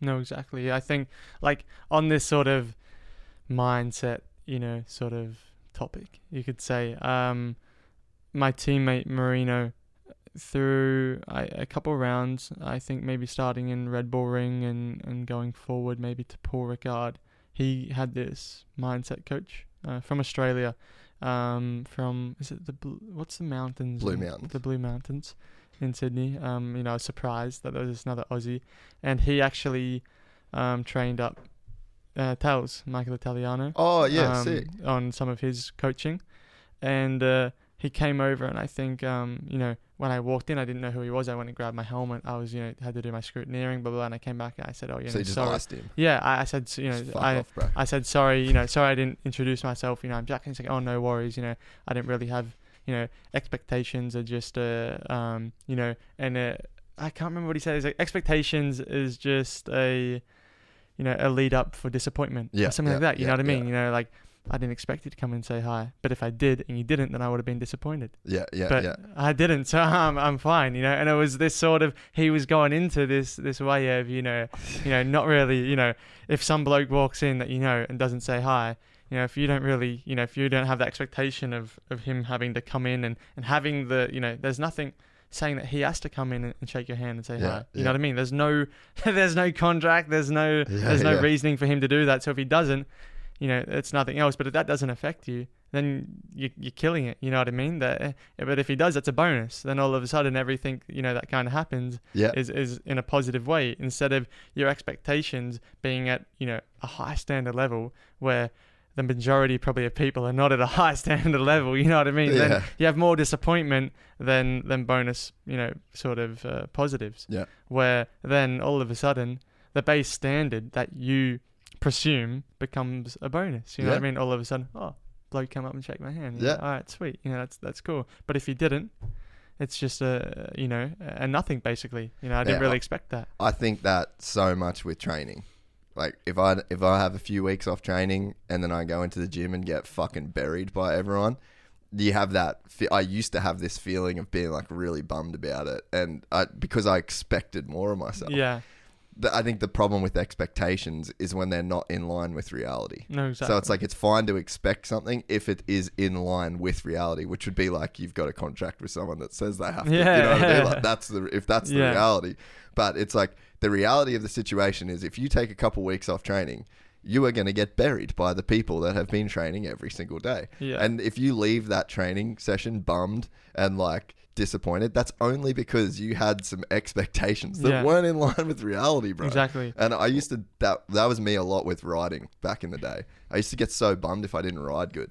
And it's just like, dude, you ride once every three weeks. Like, Yeah. you can't ride. Like, Yeah. how would you ride? it's good? like, if you went into that session on the mats and said you know maybe normally you could be able to you know make this guy tap you know, I don't know. a- Again, I don't know the terminology of jiu-jitsu, but if you could go in and, like you said, fuck these guys up, right? Normally, when you're in training, but you've had three weeks off, and the expectations you like to go in with is, all right, I'm going to go in and, and fuck those guys up. But the reality is probably, all right, if I can go in and last, you know, three minutes each with Yeah. these guys, you know, roll around, not get put into, you know, two awkward positions, make sure I keep moving, but, you know, and, you know, have a good sort of stint. You know that that'll be solid because I've Yeah. had three weeks off the Yeah. mats. These guys have been rolling around for That's the past couple of weeks. You know what I getting mean? more in line exactly. with reality. And then you do that, you're like, all right, solid session. Good session. Let's Yeah. go tomorrow. Let's Yeah. try and do that bit more. You know what I mean? And it's like me at the end of last year after the F3 season, I'm coming in for the final two rounds of, of F2. And I've never driven a car higher than a, than a Formula 3 car. So, like, my teammate had done, my teammate in F3, who was, you know, doing the last two rounds of F2 with MP as well and racing with them, had been dri- driving. He did the F2 postseason test at the end of 2020, but also since the end of 2020, had been driving the old GP2 car Yeah. all over the 2020 winter and then all through the 2021 year, which is the old F2 car, you know, doing miles and miles and miles and miles.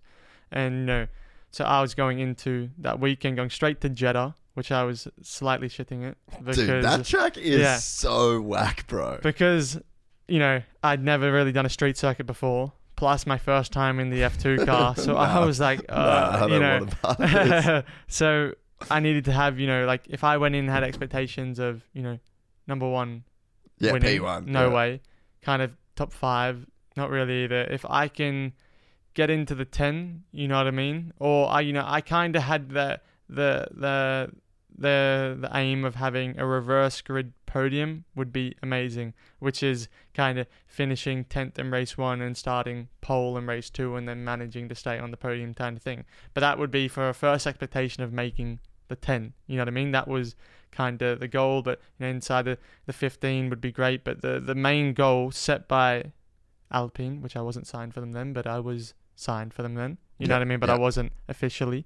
Um, was you know to finish all six races of the remaining rounds to gain as much experience as possible. And um, you know, I went in and immediately first practice, like I was eighth, and I was like, whoa, like this is amazing. I'm like, fuck, you know, what can I do for quali now? You know, this this could be really good. Um, and I had good expectations going into quali, but I didn't then gel with the tire jump going from the medium to the super soft for the first time. I didn't gel correctly with the car. With the, I didn't Mm. come with the conditions, and I qualified like P16. And you know, I was Did that so mess with your head? yeah, big time. Yeah, I was so expectations, annoyed. You know what I mean? I was. I'm like, dude, I was six tenths off my first ever time in the car around Jeddah in practice, and then I'm you know 1.1 seconds off in quali back in P16. Like, how do I go backwards? You know, in my second time in the car, blah blah. blah. Um, and you know had to digest it well. Race one, you know, I almost finished P10, finishing P11. You know, almost got reverse grid pole. Um, I probably could have gone for a lunge, but I wanted to finish the race. Um, you know, and make sure I stuck uh, stuck with it. And then race two, I started P11 and finished P5. You know, almost was on on for the podium, which was you know an, an awesome result, and which was you know was quite big at that point. You know, got uh, got a bit of publicity and was quite strong for you know a rookie just jumping straight in. And then I went to Abu Dhabi, and free practice I was P2, and I was like you know half a tenth off of Oscar, and um, I was like whoa, like you know this is strong. But then I you know I was speaking with Fergus, my coach. Then I was like okay, but you know, do I hope for pole now in this quali? You know, where's, I don't know where my expectations should be. You know, I don't want to go in with expectations of top three if that's, you know, not realistic. But I feel confident with my P2 in practice. You know, everyone was Mm. on the same run plan. So I want to go in with that expectation. You know, I, I was, it was a weird feeling. I was trying to really work it out with him where my head should, Should be be, at. yeah. You know what I mean? And it's like, he's like, no, I, I think we should target four. You know, a solid qualifying. You know, we've done everything right for it. Sure to be, you're in a good, you're in a good place. The car's in a good place. I think we should, we should be able to aim for, for something solid. And um, and then the quali, I think for the second run, um, all about to go out, and uh, my steering wheel failed, which was in the end the first time You need happened that, for right? me. Cause it, and um, so I couldn't get into it. Wouldn't none of the paddles would work, so I couldn't get into first gear. Um, so by the time we worked it out, went and got the spare steering wheel, put it on. As I was exiting the pit lane, the guys from the start of the pit lane were just completing the first lap, so just coming past me. So I was out of sync. So in, in quali, we need to be in sync with each other on the run plan.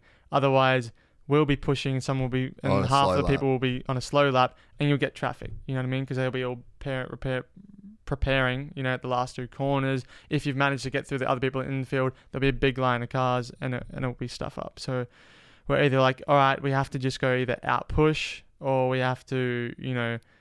Out double prep, or we have to, you know, we have to work something out. Because So you got to we have- manage tires exactly. and temperatures. And, I was everything only like now that. going to get one lap Yeah. uh, in quali instead of having the two push.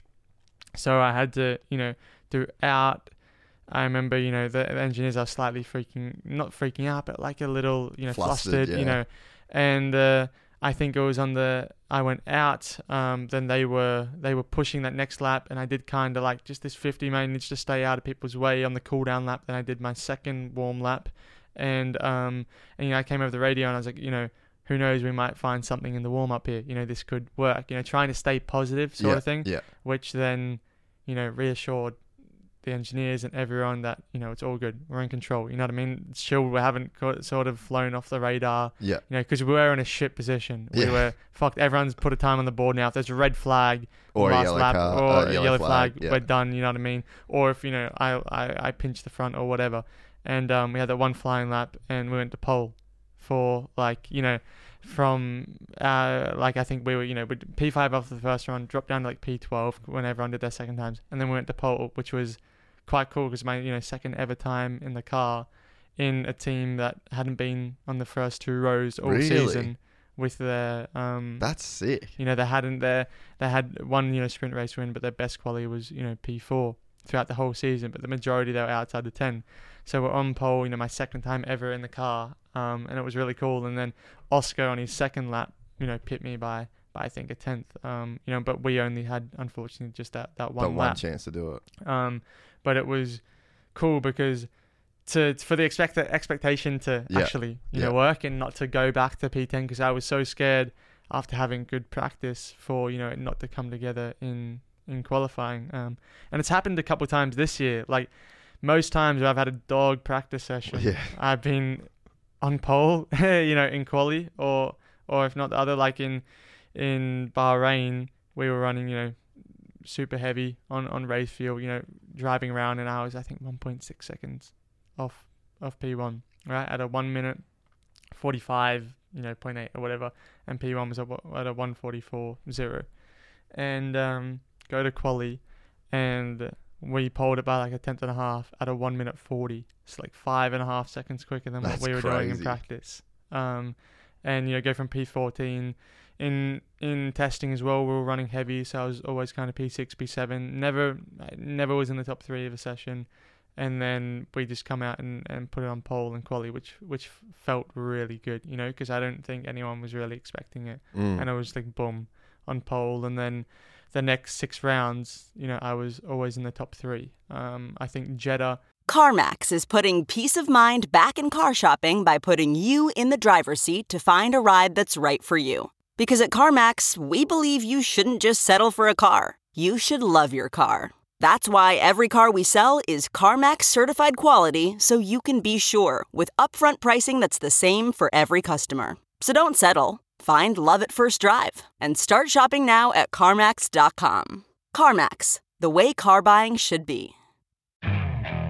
Okay, picture this. It's Friday afternoon when a thought hits you. I can spend another weekend doing the same old whatever, or I can hop into my all new Hyundai Santa Fe and hit the road. With available H track, all wheel drive, and three row seating, my whole family can head deep into the wild. Conquer the weekend in the all new Hyundai Santa Fe. Visit HyundaiUSA.com or call 562-314-4603 for more details. Hyundai, there's joy in every journey. I didn't even get a lap uh, in practice because of red flags so I didn't get one timed lap in That must and be then- so frustrating now. You must just be sitting there being like, you squids, keep Yeah. it on the fucking road. And then I got disqualified in Jeddah qualifying for the reason that we were at the back of the pit lane. So I hadn't had a lap on the board yet in Jeddah in quali. I was going to start from the back. I hadn't had a lap on the board yet. A lot of people had done laps, but they couldn't go back out after this last red flag. And the last red flag was they say triggered by a sensor in the wall, which is I don't know. um, I think yeah, you know, they thought a car had hit the wall and a red flag had came Oh, out, yep, yep, yep. but a car didn't hit the red wall. It didn't hit the wall, and the red flag was for no reason. So we were on a, on on a limit on fuel. I hadn't set a timed lap, and I wasn't going to qualify. So we went out. We knew we'll, you know, we didn't really know where we were for fuel, but we, you know, knew that I'd had four shots at a lap, but I hadn't been able to, able to complete because of red flags. Mm. Um, and uh, so we're like, you know, I'm kind of clutch and coasting it, you know, in sixth gear, you know, driving around. So tire warm up was nothing, just out straight to push. I had no tire warm up, you know, had no fronts for the whole first sector. It was, you know, terrible.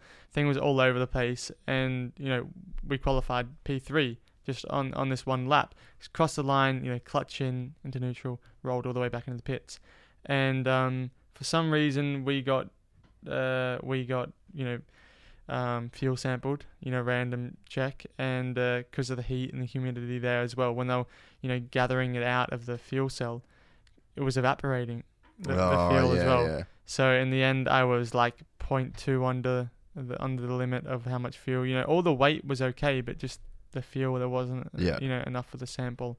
And um, yeah, we got disqualified.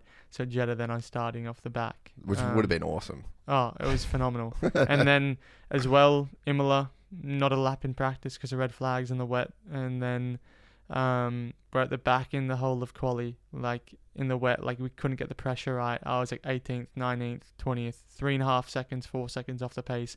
Finally, come and make an adjustment for the final run and, and go P2, like four seconds lap quicker than what, what I'd done before, just in tire pressure. You know what I mean? Just by all of a sudden having grip. Um, where you know then then it was a little bit more stable. Barcelona I was P4 in practice, P1 in, in quali. Um, Monaco I was P6 in practice. Then um, on for pole, but uh, you know cheeky little red flag by the pole sitter in the last corner, and then he ended on pole. Um, but still finished, still ended up P3, which wasn't bad. Um, and then yeah, and then it was strange. Then it was really weird. We went into a harder compound, and we went um into summer, you could say, into Europe, and and um, yeah, we we were starting to become really strong in the races on the hard tire, but our qualifying performance was was dropping, and um, I think we just weren't aggressive enough in on our qualifying balance. We were trying to look after the tire too much. Um, Because you've only got a certain amount that you can use throughout the weekend, right? you can we have our way luckily we're not like Formula One where Formula One has to race with what quali car they use. Oh, yep, yep. Where we can change from quali to race. But we had a really good race car where the first few rounds I was struggling with the race car with time management because we were so aggressive from quali, and then we we're getting better on the race car but losing the quali- aggressiveness on yeah. quali. so like we go to to um, Baku, and I'm like you know P3 my first ever time there. We were you know super good on the hard tire. Go to the soft tire for quali, P11, like, Mm. like eight tenths off, and then go to Silverstone. And I'm rapid in FP, like up the road. First flying lap six tenths quicker was P1. Um, there was a red flag going back out, go purple purple. I think I ended P2 or whatever due to red flags, but we were so fast. Go into quali, I'm like seven tenths off in P7. Um, after Silverstone, um, I think where were we? Red Bull Ring. Um, yeah, Red Bull Ring was like P16 in practice. I felt terrible. Um, and then the um, then I, I think after the, the first run, I think we, we clicked there. I was like four tenths clear of anyone in pole after the first run. Second run, um, I I just didn't get it right. I didn't think I didn't hook it up, and I ended up like sixth, one tenth off. So it was super close there. But I think I I was a bit too close. Um, I I wasn't hundred percent you know comfortable. But it was another one of those things where the first run was so good, and then the second run should have made an adjustment. But because it felt so good, you know, I just kept Yeah, it the yeah, same, yeah. and it just wasn't quite right. You know what I mean? I should have made a, small adjustment. Um, Paul Ricard, I can't remember. I think we were like 11th or 12th in practice. Um, then in quali, the first run, I think I was like six tenths clear of anyone on pole, and then the second run, uh, I was you know on the out lap.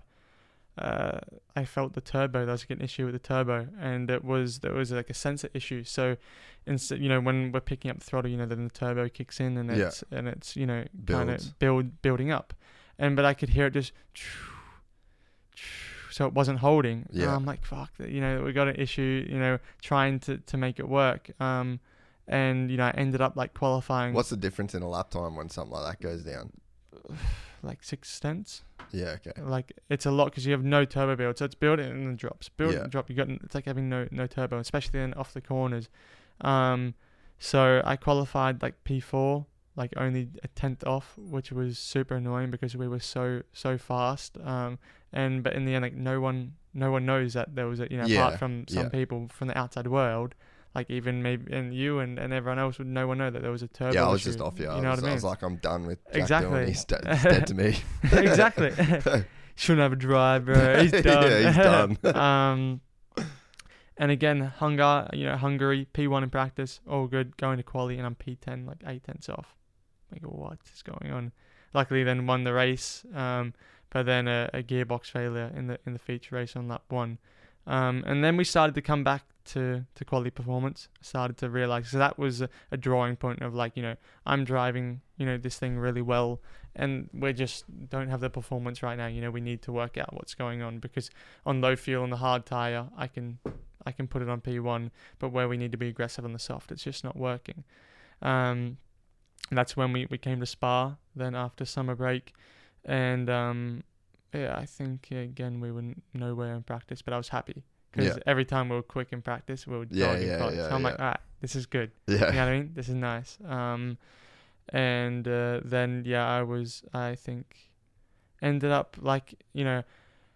I think I ended up P4 in quali, which wasn't bad. You know, car still wasn't 100%, but um, it wasn't bad for, for how it was. You know what I mean? And in, in the end, you know, I was P2 in the sprint and won the feature, so it was strong race pace Which is hard to do because they. That's with the reverse grid. yeah. Yeah. so we started P7. That just seems like the most annoying thing in the world, eh? super annoying. Like it's um, it's super. Like they could, they do it to try and make it fair. Yeah, but there's like literally not- just nothing fair about it's it. I not don't fair because it. you pole it because you're the quickest because you're the quickest guy. Exactly, and then they put you P10. It's like oh P10. And the dude, and if you get tenth, and then you so you go on pole, Yeah, then like that guy's always doing good. in that- Exactly, in in that, the sprint race. Like, yeah. that, that to me just doesn't like it doesn't seem like it works. Like the No. guy in tenth never gets back to first. yeah. So, like that would be the idea of it, right? Like yeah, like the P10, the best you can really kind of hope for on a non, you know, balls open track is six, P6. seventh, Yeah. P6, 7. Like in Bar- Barcelona, like that was a solid race. You know, a couple of points, try and get faster lap. If not, that's all right. Um, so to get P2 and P1 there was really good. Um, but then yeah, that's when I just kind of had a, a bit of bad luck going forward in, in the feature races. Um, then I was P1 in practice in Zandvoort. Again, shitting it going into quali, going fuck, fuck, fuck. Probably you know what I mean? now. yeah, but then more rapid in quali. Um, I think we finished P2 and ended up like two tenths behind the guy who pulled it, which I had no clue. You know, we just had to accept it because I was three tenths clear of P3 and the whole session. Then all of a sudden, at the end, he just pulled out this lap that was. So that was with MP, the guy Felipe who won the championship, their home race. They just did something really right on the last run, which I don't know how. yeah, Um, but you know you have to put your hand up in times like that. But we're P two, so I was you know decently happy. Zandvoort you can't pass for anything. So me and him literally the whole sprint race were pushing and then a cool down lap, pushing a cool down lap. A cool down lap I mean you know a second off, yeah. just trying to go for fastest lap because Yeah, we're P we're yeah. P nine and ten, not in the points. You can't you can't pass as Zandvoort, so we weren't going to get in the points. So we were battling for fastest lap for Yeah, the whole right. race. And so uh, you'd got to let your tires cool down Exactly, for, a, for yeah. a lap, and then how much, like, how long does it take for your tires to cool down on a lap? usually in quali you need to take a cool down lap. Like at the end of the lap, your rears are already going off. you- Really? yeah, yeah. Your rears are already uh, already on the limit. Um, in the race, you're not. You know, you're t- you're managing so much. So your throttle application, you know, for second to third, I only get the full throttle midway through third gear. So you're like really Yeah, so babying it to get to full throttle. Yeah, so I'm getting the full throttle midway through third gear, where I'm fucking smacking it on in second, and you know abusing the tire and quali, you know complete flat, like sick. just absolutely, you know you give it 100% full beans, but quali and in the race it's short shifting, you know, super super aggressive, braking, you know, just before braking, but leading off the throttle, Yeah, transitioning yeah. the weight forward gently, and then your initial so if brake. you're if you're like hard on the thro- uh, hard on the brake and then hard off it, it's immediately gonna like Well, push just- the car into yeah, the, you're, you're you're changing the pitch super aggressively. You know, yeah you're then pitching the rear up the air, which can then cause like, a bit of rear locking, yeah. sliding. Uh, it's just not nice, you know, for, for anything, especially when you're in such a heavy car at that point of the race. Um, yeah, getting then I got taken out in the feature race in Zandvoort on a safety car restart, one in P2, which was annoying. good. Yeah, which is great. Um, then uh, Monza, can't even remember what I how I was in practice in Monza. Um, was there practice in Monza? I don't even know. I, I, I'm pretty sure. I can't believe think- you remember all the stuff yeah, that you do. I can't. I, I think it was. Um. Yeah, I don't even. I don't even remember where I was. I don't think I was back. I know. I actually were like P eight, P nine. Um, and I was a little worried going into quali because I remember that um. That I was in a really good toe. You know what I mean? But I was like half a second off in the first sector, so I'm like crap. Like I don't have waft or waft being engine. You know what I mean? I'm like, I you know what I'm gonna have to do something here because I don't clearly we you know I'm struggling a little bit here um uh but you know in the end I think um you know we were running quite heavy. The others weren't running really heavy. Um and uh, you know I put it on pole with a, with a good lap not really much in the toe. Um and it and it came together um which was after after a messy session so I was quite quite stoked with. Um sprint race everyone was racing literally to kill basically. So I think I finished like P6 or whatever, um, which was safe. You know, I could have gone forward, but at the risk of literally being taken out, so Yeah. I was okay. Um, and then feature race, looking for a good, you know, 18 points if I finish P2. You know, but I think we had the pace to win. And then my steering wheel fails on the formation lap. Um, so I had to really basically bump start it to get off the line. So I lost, you know, 10 positions off the line. And then um, nothing. Anyway, I was probably I would probably have stalled in the pit stop because I had no clutch paddles, I had no nothing. so Oh, I would have. I would have been out in the pit stop. And we in Formula Two, because of issues that they had with the clutch back in the day, they dedicated a specific throttle mapping that you have to use for the start yeah. which is basically like at 10%, 20%, 10% or 10, say 20% throttle, like that's like 70% engine. Yeah, right. So to make it so you don't stall, you know what I mean? yeah, But then if you put on like 1% of pedal, that's like 10% of engine. yeah, So it's actually so easy to go into wheel spin Yeah, and to all- stuff it yeah, up. You yeah. know what I mean? Because that little adjustment is so much on the engine. Um, so I'm stuck then even for that whole race in the throttle mapping where you know we use first gear in That's the gnarly. first chicane. So I would have just been chewing the rear tires as well, trying to to manage it. So it was going to be, uh, you know, difficult anyway. Um, and then yeah, then I get taken out into into the second chicane anyway by you know this guy late moving and you know because he was going to get passed around the outside and completely right hands down you know into the side of the car and the race was over anyway. So it's um yeah I haven't had my fair share for luck. Uh, but like like I saw a little diagram this morning of a of a marble ball. Right, there's two marble balls side by side. There's one with a straight line, and there's one you know with its up and up and down. In the end, the one that was up and down got to the end place faster than the one with the straight line. So I'm hoping I'm I'm on You're that. that guy. I'm that guy. I'm on the up and down, and, and we're gonna get there. yeah. Well, I think that that's like. Uh, what was I listening to yesterday? Oh, it was actually T Pain of all people. I was watching uh, a lot of lot of uh, YouTube time yesterday. Right. uh, T Pain was on Steve O's podcast and it, it was talking about um, he's like, oh, well, I blew up, I got rich, I got famous, and he's like, it was so long of just like pedaling up the hill, pedaling up the hill, Mm. pedaling up the hill, and he's like, I made it, I was a millionaire, I was like top of the charts. he's like, I thought I could stop pedaling. I thought that Mm. once you got to the top of the hill, you just coasted. And he's like, so I just coasted down the hill. And he's like, I didn't realize that I wasn't prepared for another fucking hill. And then he's like, there was always another hill. So I just think that's just how, Yeah. how that shit goes, man. Especially in that in a you know sport like what you're in that just has so many crazy variables. Yeah, there's just so many variables, you know, so much um, unpredictability, and you know, it has to all come together for you. You know what I Yeah. mean? For it to all work. Like I've, you could say the last, you know, the last. Unfortunately, it's all been feature races. The last four feature races I haven't finished. The only one I finished, I won. And in Hungary, I had a gearbox failure. In Amsterdam, I got taken out while in P2 off a, on a safety car restart, which would have been a minimum 18 points. Um, say I got 10 at worst in Hungary, which is fifth. You know, that's already you're already talking 28 points, and I'm starting on pole in Monza. My steering wheel shits itself, and then I get taken out. I'd say you know, even at worst, 18 there.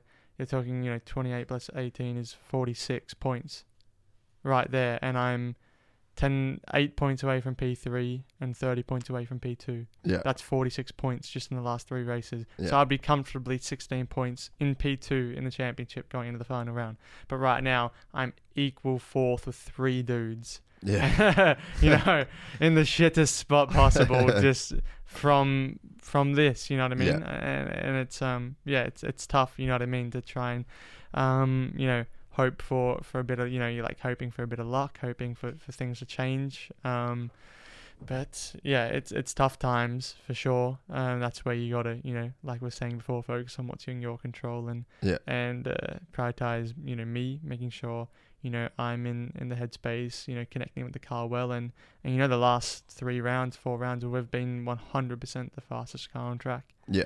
uh, but you know just with with with bad luck with motorsport you end with nothing you know the the one round that we had luck we we took almost maximum points and Yeah. then the others uh, just bad you know I don't want to say bad luck but luck wasn't on Yeah, our side you shit know, happens. shit happened Yeah. and uh, we were you know things didn't go our way um from you know out of out stuff out of our control and uh, you need to just keep pushing forward um but you know it is tough especially in times like we are now where you know everything is you know especially in formula 2 where it's the peak you know what i mean this is the last step before formula 1 Yeah. and you can't afford for this stuff to happen. Um, so it, it is tough knowing that you know, and everything's watching. And at the end of the year, um, people look at stats, statistics. You know what I mean? Yeah.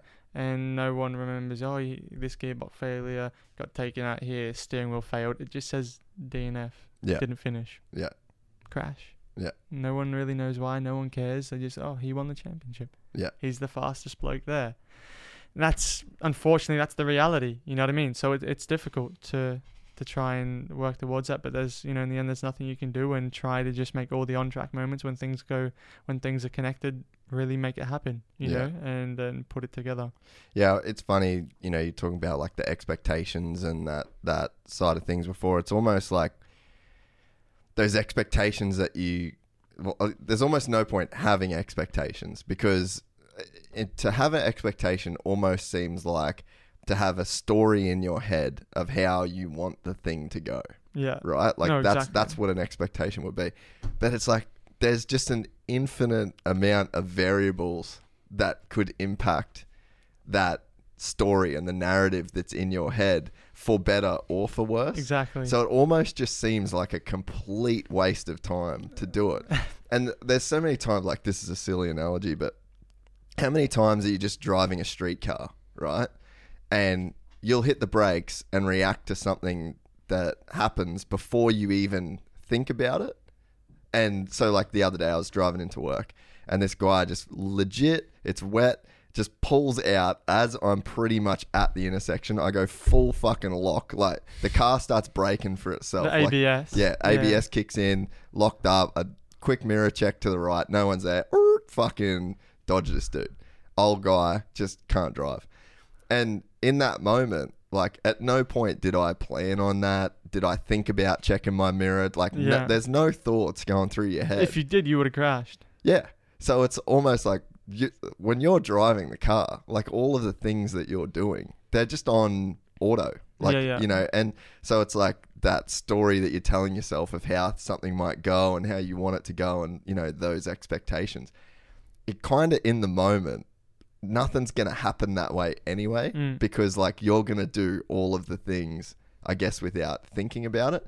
But then there's almost like a bit of a flip side of it to where you look at a guy like Max or Lewis or those guys at the top, and there's got to be a huge percentage of them that is like running on ego and is like is like running on the story that they're telling themselves to where it's like I'm the fucking man. No one's beaten me today. I'm, you know, like Yeah. pumping themselves No, up. for sure. And then it almost seems some of those guys, it seems like they have a way of it like going the exactly the way that they think it's going to happen. So I always I wondered that when it comes to to sport is it's like are you better off having that that voice in your head and that ego and like setting those you know the wheels into motion for yourself but maybe it's a case of like you can use that to a point and No, then for as, sure. as soon as it's not working for you then you just got to go blank and just let everything happen and just go off reactions it's almost like reading the room. You know what I mean? yeah, yeah, yeah. Knowing your place. Yeah. You know, if you're in a position to come in and have the demeanor and attitude and sort of way about you to come in, it's like, all right, when I enter this track, all these other blokes are gonna know that they're racing f- that they're racing for second. Yeah. And that's just how it is. You know, I'm coming in here and I'm I'm winning. You know what I mean? And that's I'm you know I'm the top dog here. I'm Max Verstappen. You know what I Yeah. mean? I've got you know the right package at the moment. I, I'm better than all you blokes. You know, start thinking about who you're gonna be battling for second because that's just how it is. You know what I mean? Yeah. But a few years ago, it couldn't be the way. You know what I mean? You have to read the, almost reading the season or reading yeah. reading the area. You know what I mean? Because you can't. There's always not always, um, but you know, especially when you're max. But if you're coming through, you know what I mean? Like coming through the ranks, there's always going to be a bigger top dog. You know, Yeah. someone at you know at that step that's a little bit more depending on where you're coming through. So you need to to to understand where you are. You know, what being be in your place. You know, not Yeah. you know obviously you can play a little bit through that, not being too much because you don't know how that's perceived Yeah. and, and you're judged on everything especially in, in that spotlight you know every little thing you do is judged to the point of of you know extreme definition Yeah. so you need to make sure where you are is in the right place yeah. otherwise yeah, yeah. you know it's like all right you know he's cocky and he's being you know he has a huge ego but he's world champion and he's taking the piss so it's okay. Yeah, you know what yeah, i mean? yeah, he gets away with it. But if he was like that and you know And say in the mid yeah, yeah or even just in the midfield you know what i mean? Then it's like bro like you know that's not where you are right now you yeah. know um but then you have like i think sebastian you know like vettel and when he was in his prime he was still that that humble guy you know, nice and um didn't really have that you know he didn't have to do that. They knew you know what i mean? They were and um i'm i'm sure max will probably you know kind of position or, or go into that sort of way but um you know he was a nice guy that didn't wasn't showy or not so super ego. Yeah. um but just because of his raw talent Yeah. and driving and I think just ability and- competitiveness too. Yeah, and I- exactly. that's like the that's the one thing with with you that like people probably. Well, pe- I don't think people could see how competitive you are unless you're like really around you. Like it's actually like you play disgusting. Uno. It's, dis- it's disgusting how competitive you are, and it's like I, I just think that that's probably one of like the really defining factors with like legitimate champions, and I think that with that's one thing with you that you just don't have to worry about is like this this crazy hard work and work ethic that you've got. And then that's backed up or that's probably fueled by the just insane competitiveness to just that's like I said be good at wakeboarding and be good at you know skydiving and you know like you want to learn the right tech there's just a competitiveness that's in you and that I'd say that it'd be in your dad. Well it definitely is in your dad. No. like even the way he is with business and the way he is with literally everything he does in life is just like fucking hectic you know? Yeah. like he just wants shit done right his way like done. And i think that that's probably you know you sort of don't need to have that.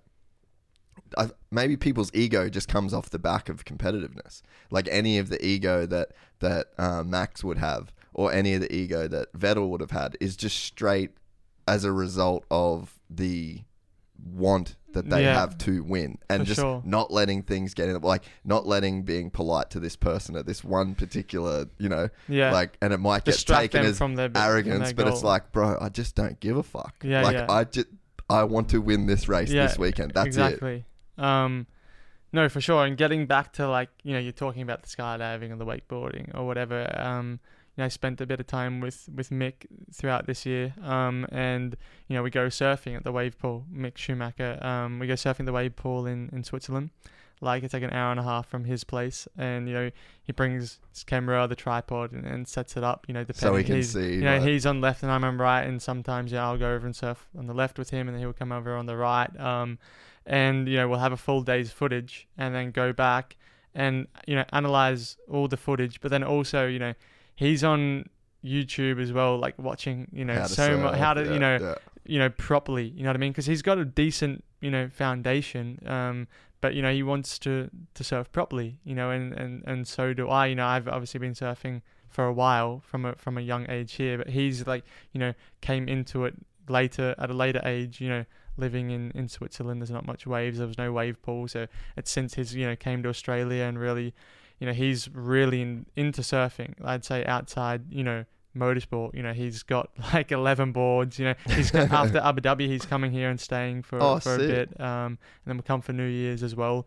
Um, and you know, he just wants to surf, and he, he's so stoked on it. So, but you know, he's putting effort into to surfing. You know what I mean, and and finding out how to surf correctly and not be a kook. You know what I mean, and, yeah. and do it properly and really analyzing everything and the way to do things. And and it's the same for, for you know for any you know high performance athlete who who wants to do well and who wants to win. They put 100% into into things they want to succeed in. You know, and even if it's just for a bit of fun, Yeah. but you want to do it properly. You know, like That's I want where to be the able fun is. exactly like you know i don't want to just go and do something you know and, and and do it and you know have a bit of fun do the basics you know i want to be able to go and do it properly you know like if you know when we go to abu dhabi at the end of the year and you know we have a couple of days off and go to the indoor skydiving you know i want to be able to go and do I'll that come properly. do that with you. yeah it'd be sick. it's sick at the mall there and they've got a huge one Really? yeah, yeah, they've got a huge one there. So like, and I want to go and do that properly, not be in the first, you know, the first times class and working out. I want to be able to maneuver my body well,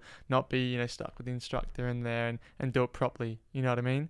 And it's weird, but it's just how it's Yeah, how I. I just I don't want to be just do it on, on the basic. You know what I mean? I want to enjoy it properly. Yeah, yeah. I want to put time into this. I want to understand it. I want to. I hate feeling. Um, I hate feeling foreign to Yeah. to it. You know what I mean? I want to be involved i- in in everything. So, uh, you've been in an F1 car since the last time you were in here. Yes, Tell me about it.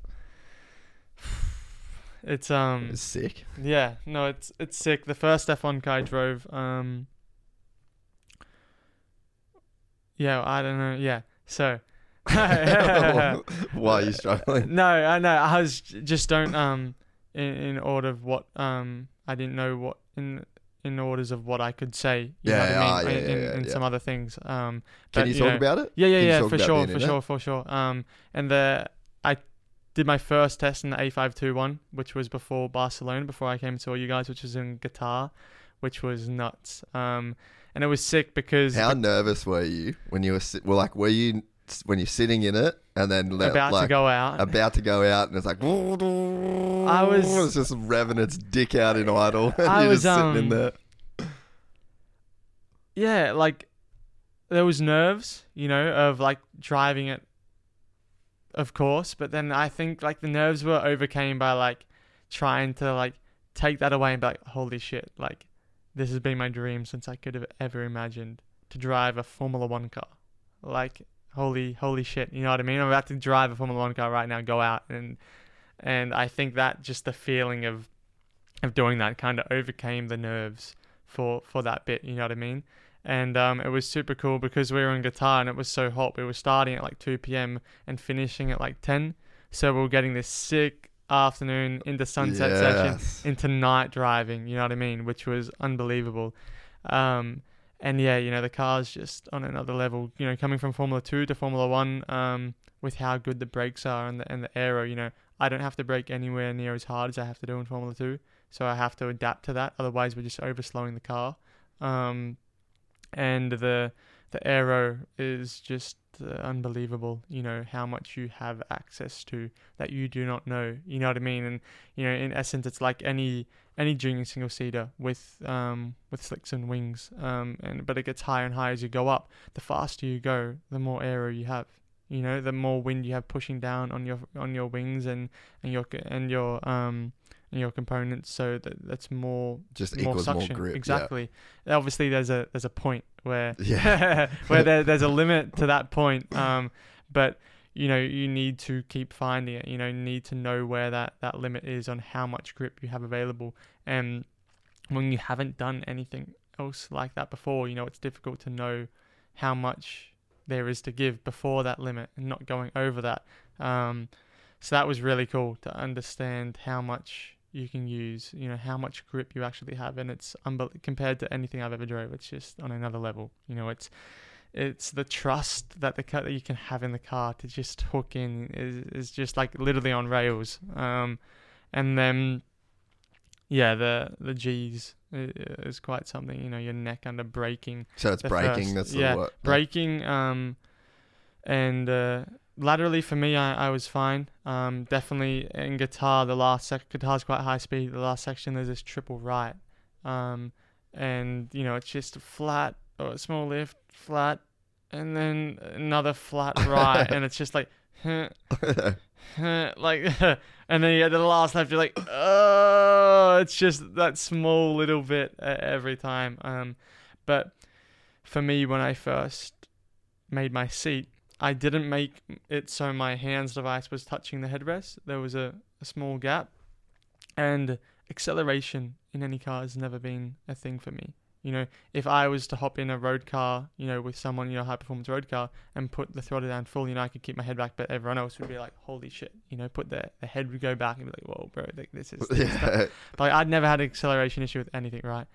But midway through that day and to the end, I was just looking at the shift lights. I could not, and the shift beep. I could not see the dash for shit. My head was oh, back Oh, really? on the straight like, ba, beep, beep, ba. and I come to, I, I went to Barcelona and I spoke to Fernando. I'm like, dude, I could not keep my my head down. He's like, you didn't put the your your HANS device on the headrest. I'm like, no. He's like, mate, you got to do that. So I made another seat. I'm like, put this bitch back on the headrest, and it was so much better. Oh, just like because it's not, you know, pushing back. You're just there, and it's it's not really fatigued. Um, because it's not really an area that is crucial. You know what I mean? Because usually you're in that position anyway, so it's it's never a, a vulnerable area. Um, and uh, braking uh, is just like my neck was strong, but honestly, it was just so abnormal that like my like body inside it wanted to like come out. So like it was just like my chest so and everything gnarly. like just coming forward. So like my it wasn't a, a jolt down in my head, but it was just like if you think about like your shoulders just going back, you know what I mean? Everything just wanting to come forward. So it was it was it was strange and then I drove the car in in Monza uh before Silverstone where braking you know is massive. You know, you're coming from like 350 down the main straight and you're braking in the F2 car. I'm braking at the 150 there and it's like on the limit, you know, rears are locking, you feel it in the air and it's like difficult. And in the F1 car I'm braking at the 90. You know, 60 meters later, That's insane. coming at dude. 350 and it just stops, bro. and every the whole body's like vroom, just wanting to come forward. So your belts need to be like rocket tight. Um, you know, to get my my just normal belt that goes over my waist, you know, he's I literally have to suck in to get that one to shut. So it's it's that tight. You know what I mean? It's pushing down to clip in. Otherwise, you know, it's not in my. You know, my the the crown the crown jewels need to be in their correct places Really got to get them tucked in. bro to in order to have those crotch straps there because you do not want a pinched nut i tell you it is not i've had i've had it a couple of times i've had to box like you have- Really? have, to box 100% luckily never in a you know i've had it a couple of times you know pre-race where before going to you know the pit lane you know i get in the pit lane i'll readjust my belts and then i go to the formation lap i'm like no no it's still key please. And luckily I, it's always 100% before going to a race but sometimes in testing and that i'm like i need to box like this is because you're coming oh under braking and it's like oh my god. I have to unbuckle like mid lap and then come into the box because it's it's that bad. So need to make sure everything's nice and tidy and in its correct position because the belts you need them to be like unbelievably tight you know your mech putting all their weight into getting these things as tight as possible That's insane, dude. Eh? it's yeah But it was fun. yeah, so much fun. It was really good. Um, and then uh, yeah, I got out uh, in the car um, at the end uh, um, a couple of weeks ago, um, which was really cool because I really got to actually push it. You know what I mean? And, Yeah, so you were saying that was the first time you got to like actually send you it. You know, because I I didn't really have to. The other times I was, you know, taking the learning process, really going to all fundamentals, making sure I was completely under control, you know, learning everything within a limit. Um, and then there I got to actually, you know, first time I, not first time, but like I really had, you know, over the lap, the thing was moving like no tomorrow instead of it just being hooked up. you know I yeah, mean? just safe and Yeah. smooth and it was all over the place, which was, it was nice to have, have that feeling. dude, I just can't imagine the like the feeling of just sitting in that much money. you know, like so much time, so much money. It's just not like you can go to Supercheap and Yeah, I've never, any of I've never, to be honest, I've never thought, thought about that. I'm like, oh, I'm actually sitting in this thing. It's, uh, it's quite a bit expensive. Yeah, it's just like let's just go throw this thing down the road. Let's do three fifty in this bad boy. Let's do Just- 350 and turn this thing in flat and see if it sticks. was the team like pumped and the feedback and all like what, what was the process of i guess like working with like the f1 staff you know because you've got a different level of engineers a different level of experience a different yeah, level of everything's feedback um, Plato.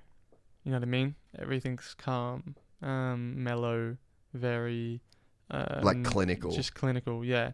Nothing's too, you know, smiles here and there, but everything's under the same voice manner all the time. Um, was that weird yeah, I think as well. You know, I'm, I don't really have, uh, n- you know, now I'm spending more and more time with them, so I'm creating a bit more of a relationship. But especially at that point in time, it was very new. Yeah. And um, you know they have a process. They have a way to run through things. They have so much going on. You know th- there was really no emotion Mm. outside of it. You know it was the test. You know i had emotion. You know dad you know everyone i was smiling. I couldn't stop smiling of course. But um you know they were running a formula 1 car. And it's it's a program. You know what i mean? It's not like going out and and having a run in something and you know it's all good fun and games It's not a rental it's- car. no it's it's serious stuff Yeah. you know so everyone's very clinical, very serious, very mellow. Um, and uh, you know, especially the engineer uh, for the test team, Dom, he's super plateau, um, and super always in the exact same voice at all times, and, uh, which is cool. You know what I mean? And um, he's just always, whether it's in briefings over the radio, speaking to you over the phone, you know, it's always the exact same. And for an engineer, that's that's it's cool. like kind of the guy you need Yeah, exactly. as an engineer right Um, and then you know you, you run through all your other different departments that you have there um, that that go through their briefing as well, and everyone's so focused on on what they're doing as well because a hundred things are always you know staying on top of things and, and doing maintenance so then they just chip in quickly for the part of the briefing and um, you know they're work focused as well so they're coming in they go through their little debrief and go back to doing what they're doing so it's all very um, very you know in like procedure structured and- structure yeah yeah um, and that's it. Because you got to think that, you know, you think that there's pressure on you. Like, dude, imagine being the guy that's like fueling the thing, putting the tires on it. Mm. Like, there would be so much pressure at every single contact point of that car. Like, even, um, oh, who was on the weekend that had the, his fuel, oh, fuck. what am I- Gasly. Gasly's fucking thing just exploded. Yeah. like, just in the pits. Mm. And it's like, that's so routine Yeah. there's so many, you know, like you, how many times you putting fuel in a car on, Mm. on a weekend or over a season. So it's just like they're just running on such a, a razor's edge with like all of the machinery and even the way that, like, I think about the the coding that people would be doing, like, uh, for steering wheels and for oh, mapping. Honestly, It's the, just- the mappings, the the, the It's dash, so the, gnarly. for the gears, the coding is, is unbelievable. You know, the job that the performance engineer is doing is is unbelievable. it's like a um, spaceship. Yeah, honestly. So, you know, that's that's one of the areas that you can go into that you also go into when you speak about space and you speak about, you know, the infinity of Yeah. the amount of, you know, there's there's for every grain of sand there is on Earth, ten there's ten times the amount of stars Yeah. in in the universe. Yeah. That's when you kind of go into that sort of area. Like, all right, that's that's for you, mate. You know, that's a, Yeah. you know, you discuss it, but like if you try and go too deep into that, you know, you have to be doing that. That's your bread and butter, you know, when and uh, then they can do that. Like the performance engineer that was on the test team has now gone and he's in you know the America's Cup for the Ineos sailing team. Really? is, you know, doing data and programming and engineering there.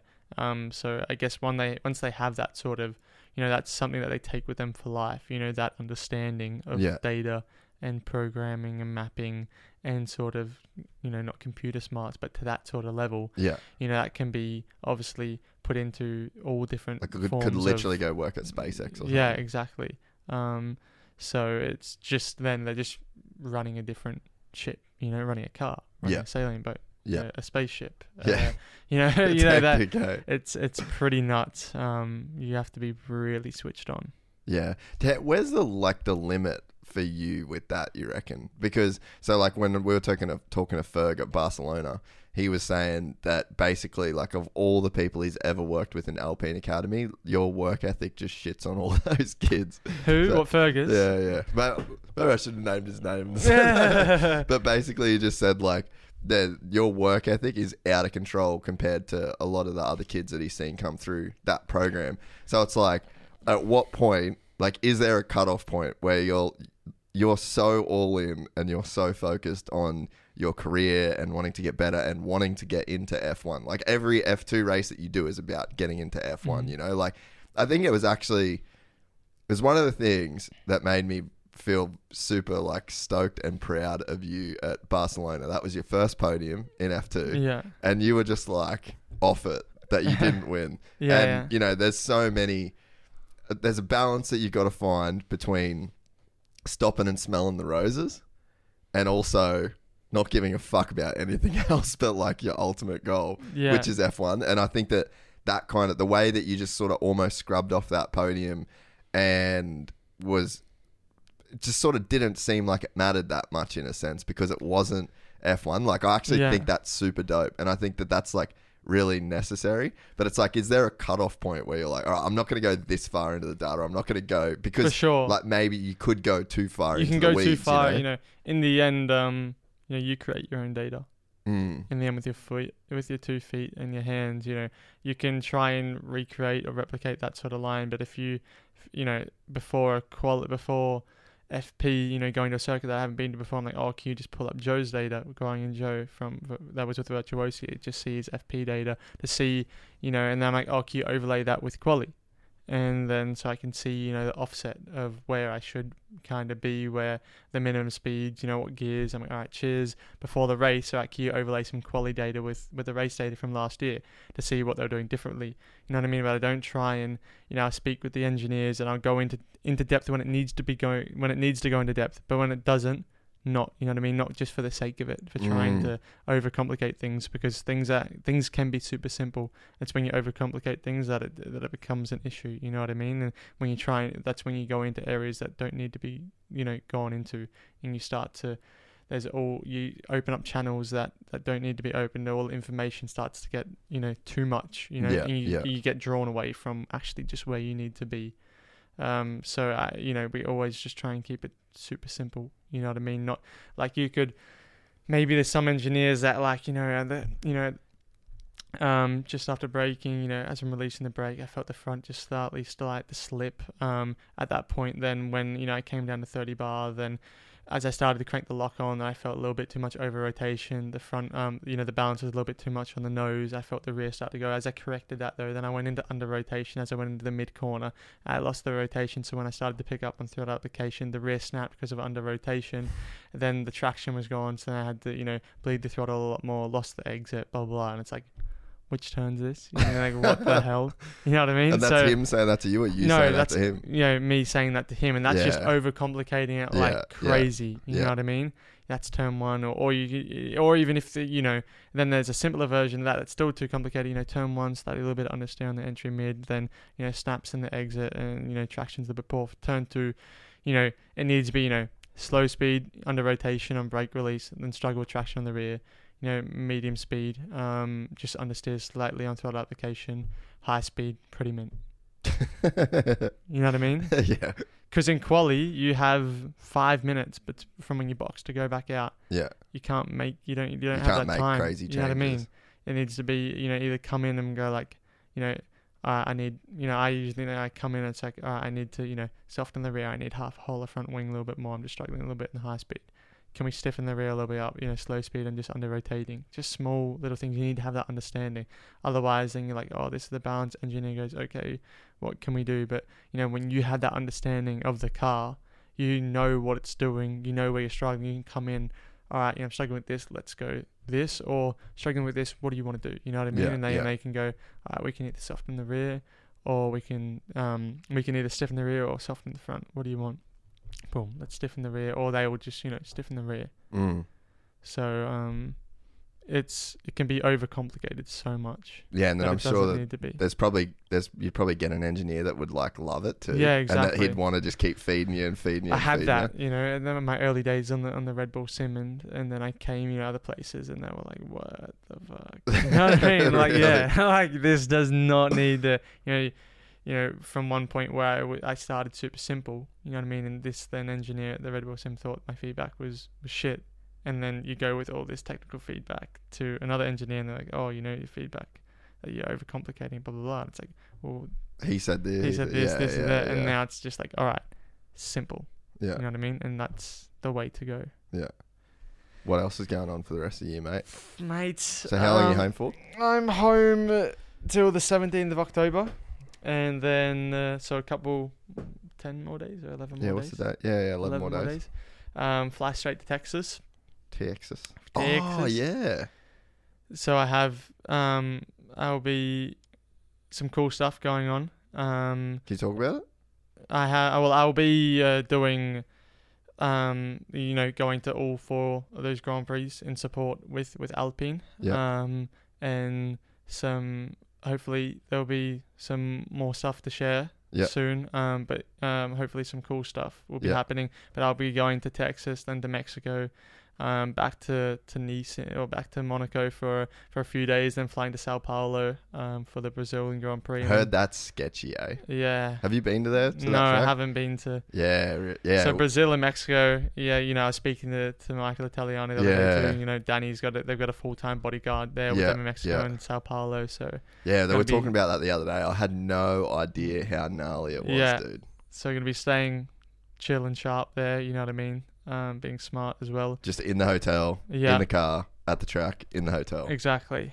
Um, yeah. Then we on the Monday we fly straight to Abu Dhabi. Yeah. Then have the Abu Dhabi race weekend. Um, then the Monday off. Then the, the Tuesday there's um hopefully young driver F1 testing. Yeah. Um, and then So what? Wait, what day is that? on the Tuesday after Abu Will I Dhabi. be able to come to that? yeah. Fuck yeah! And I'll, I'll come to that for sure. And then Wednesday, Thursday, Friday is F2 postseason testing Sick. um, that they have there.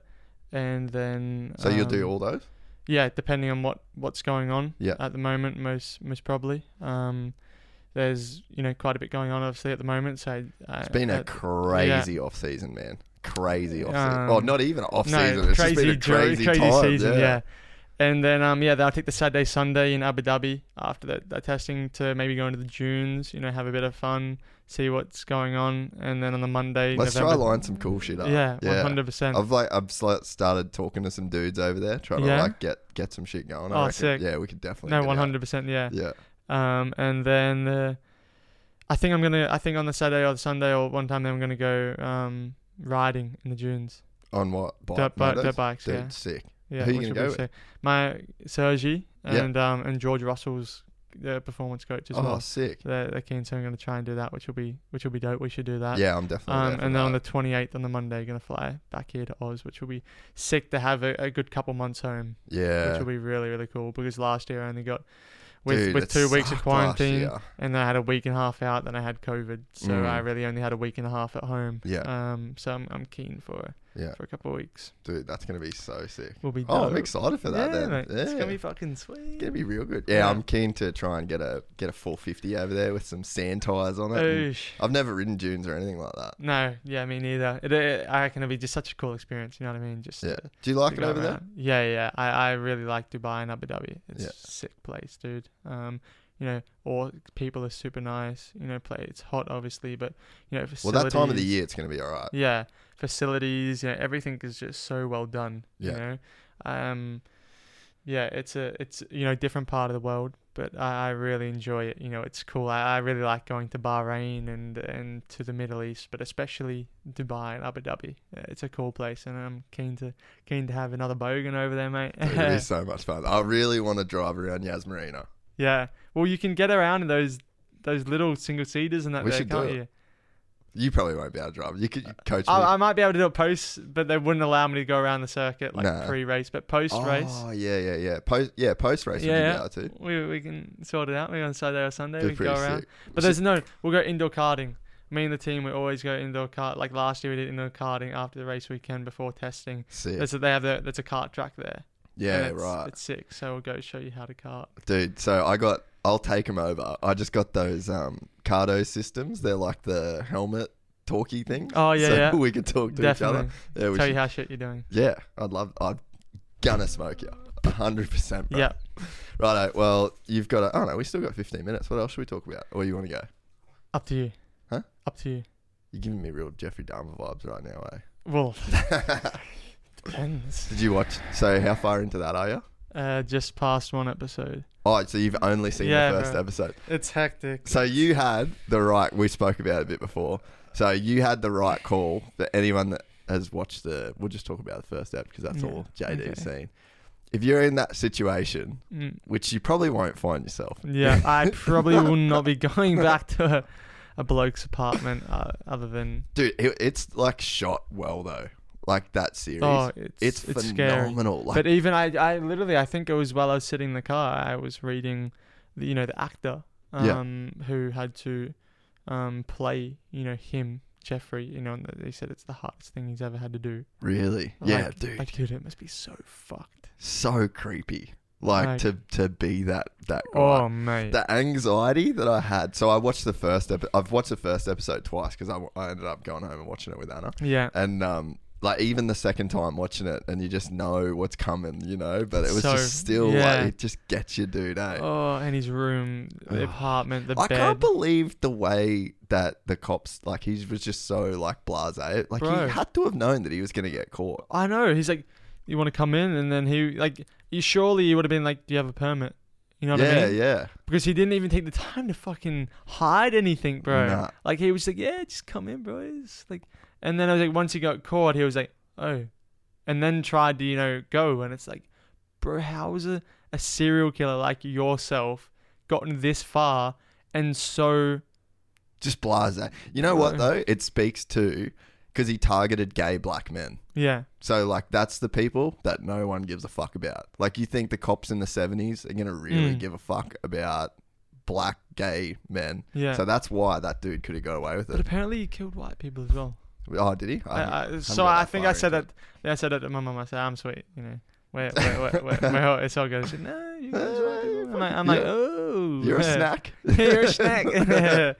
Likes you too. Yeah, dude, it was like it, hectic to see it. But you had the right call. So like, there's a point. Spoiler alert for everyone. But he's mm. sitting on the bed, Yeah. and then he's like got the guy next to him, and he just knows he's about to get fucking murked, bro. Yeah. Bro's watch. Bro's there, like humming to watching the Exorcist. Yeah, The Exorcist Yeah. Three. Oh, And he's there, like, he's like breathing in, and like in this weird air, and the dude's there sitting next to him, like just super weird, bro. And then he's like, "Can I listen to your heartbeat?"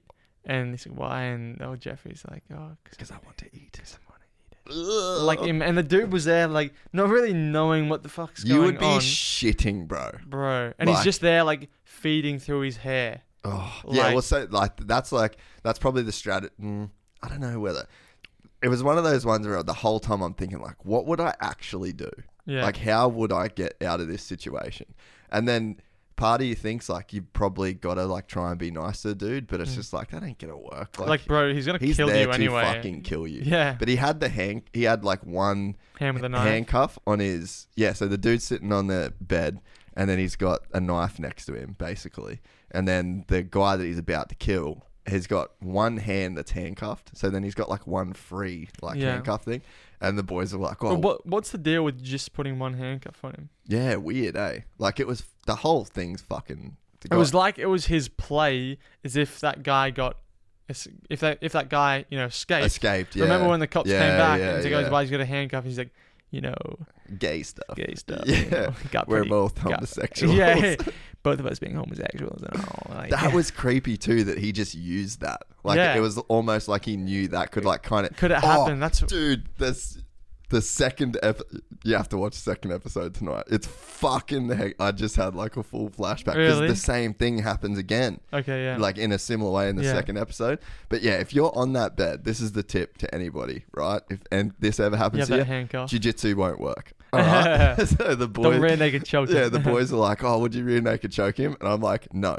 I would take that fucking handcuff and I would like literally, you go right across the bridge of the nose, try and make his fucking eyes, because your eyes would just instantly start to Water. like water, and Yeah, you'd have like blood and shit everywhere. yeah.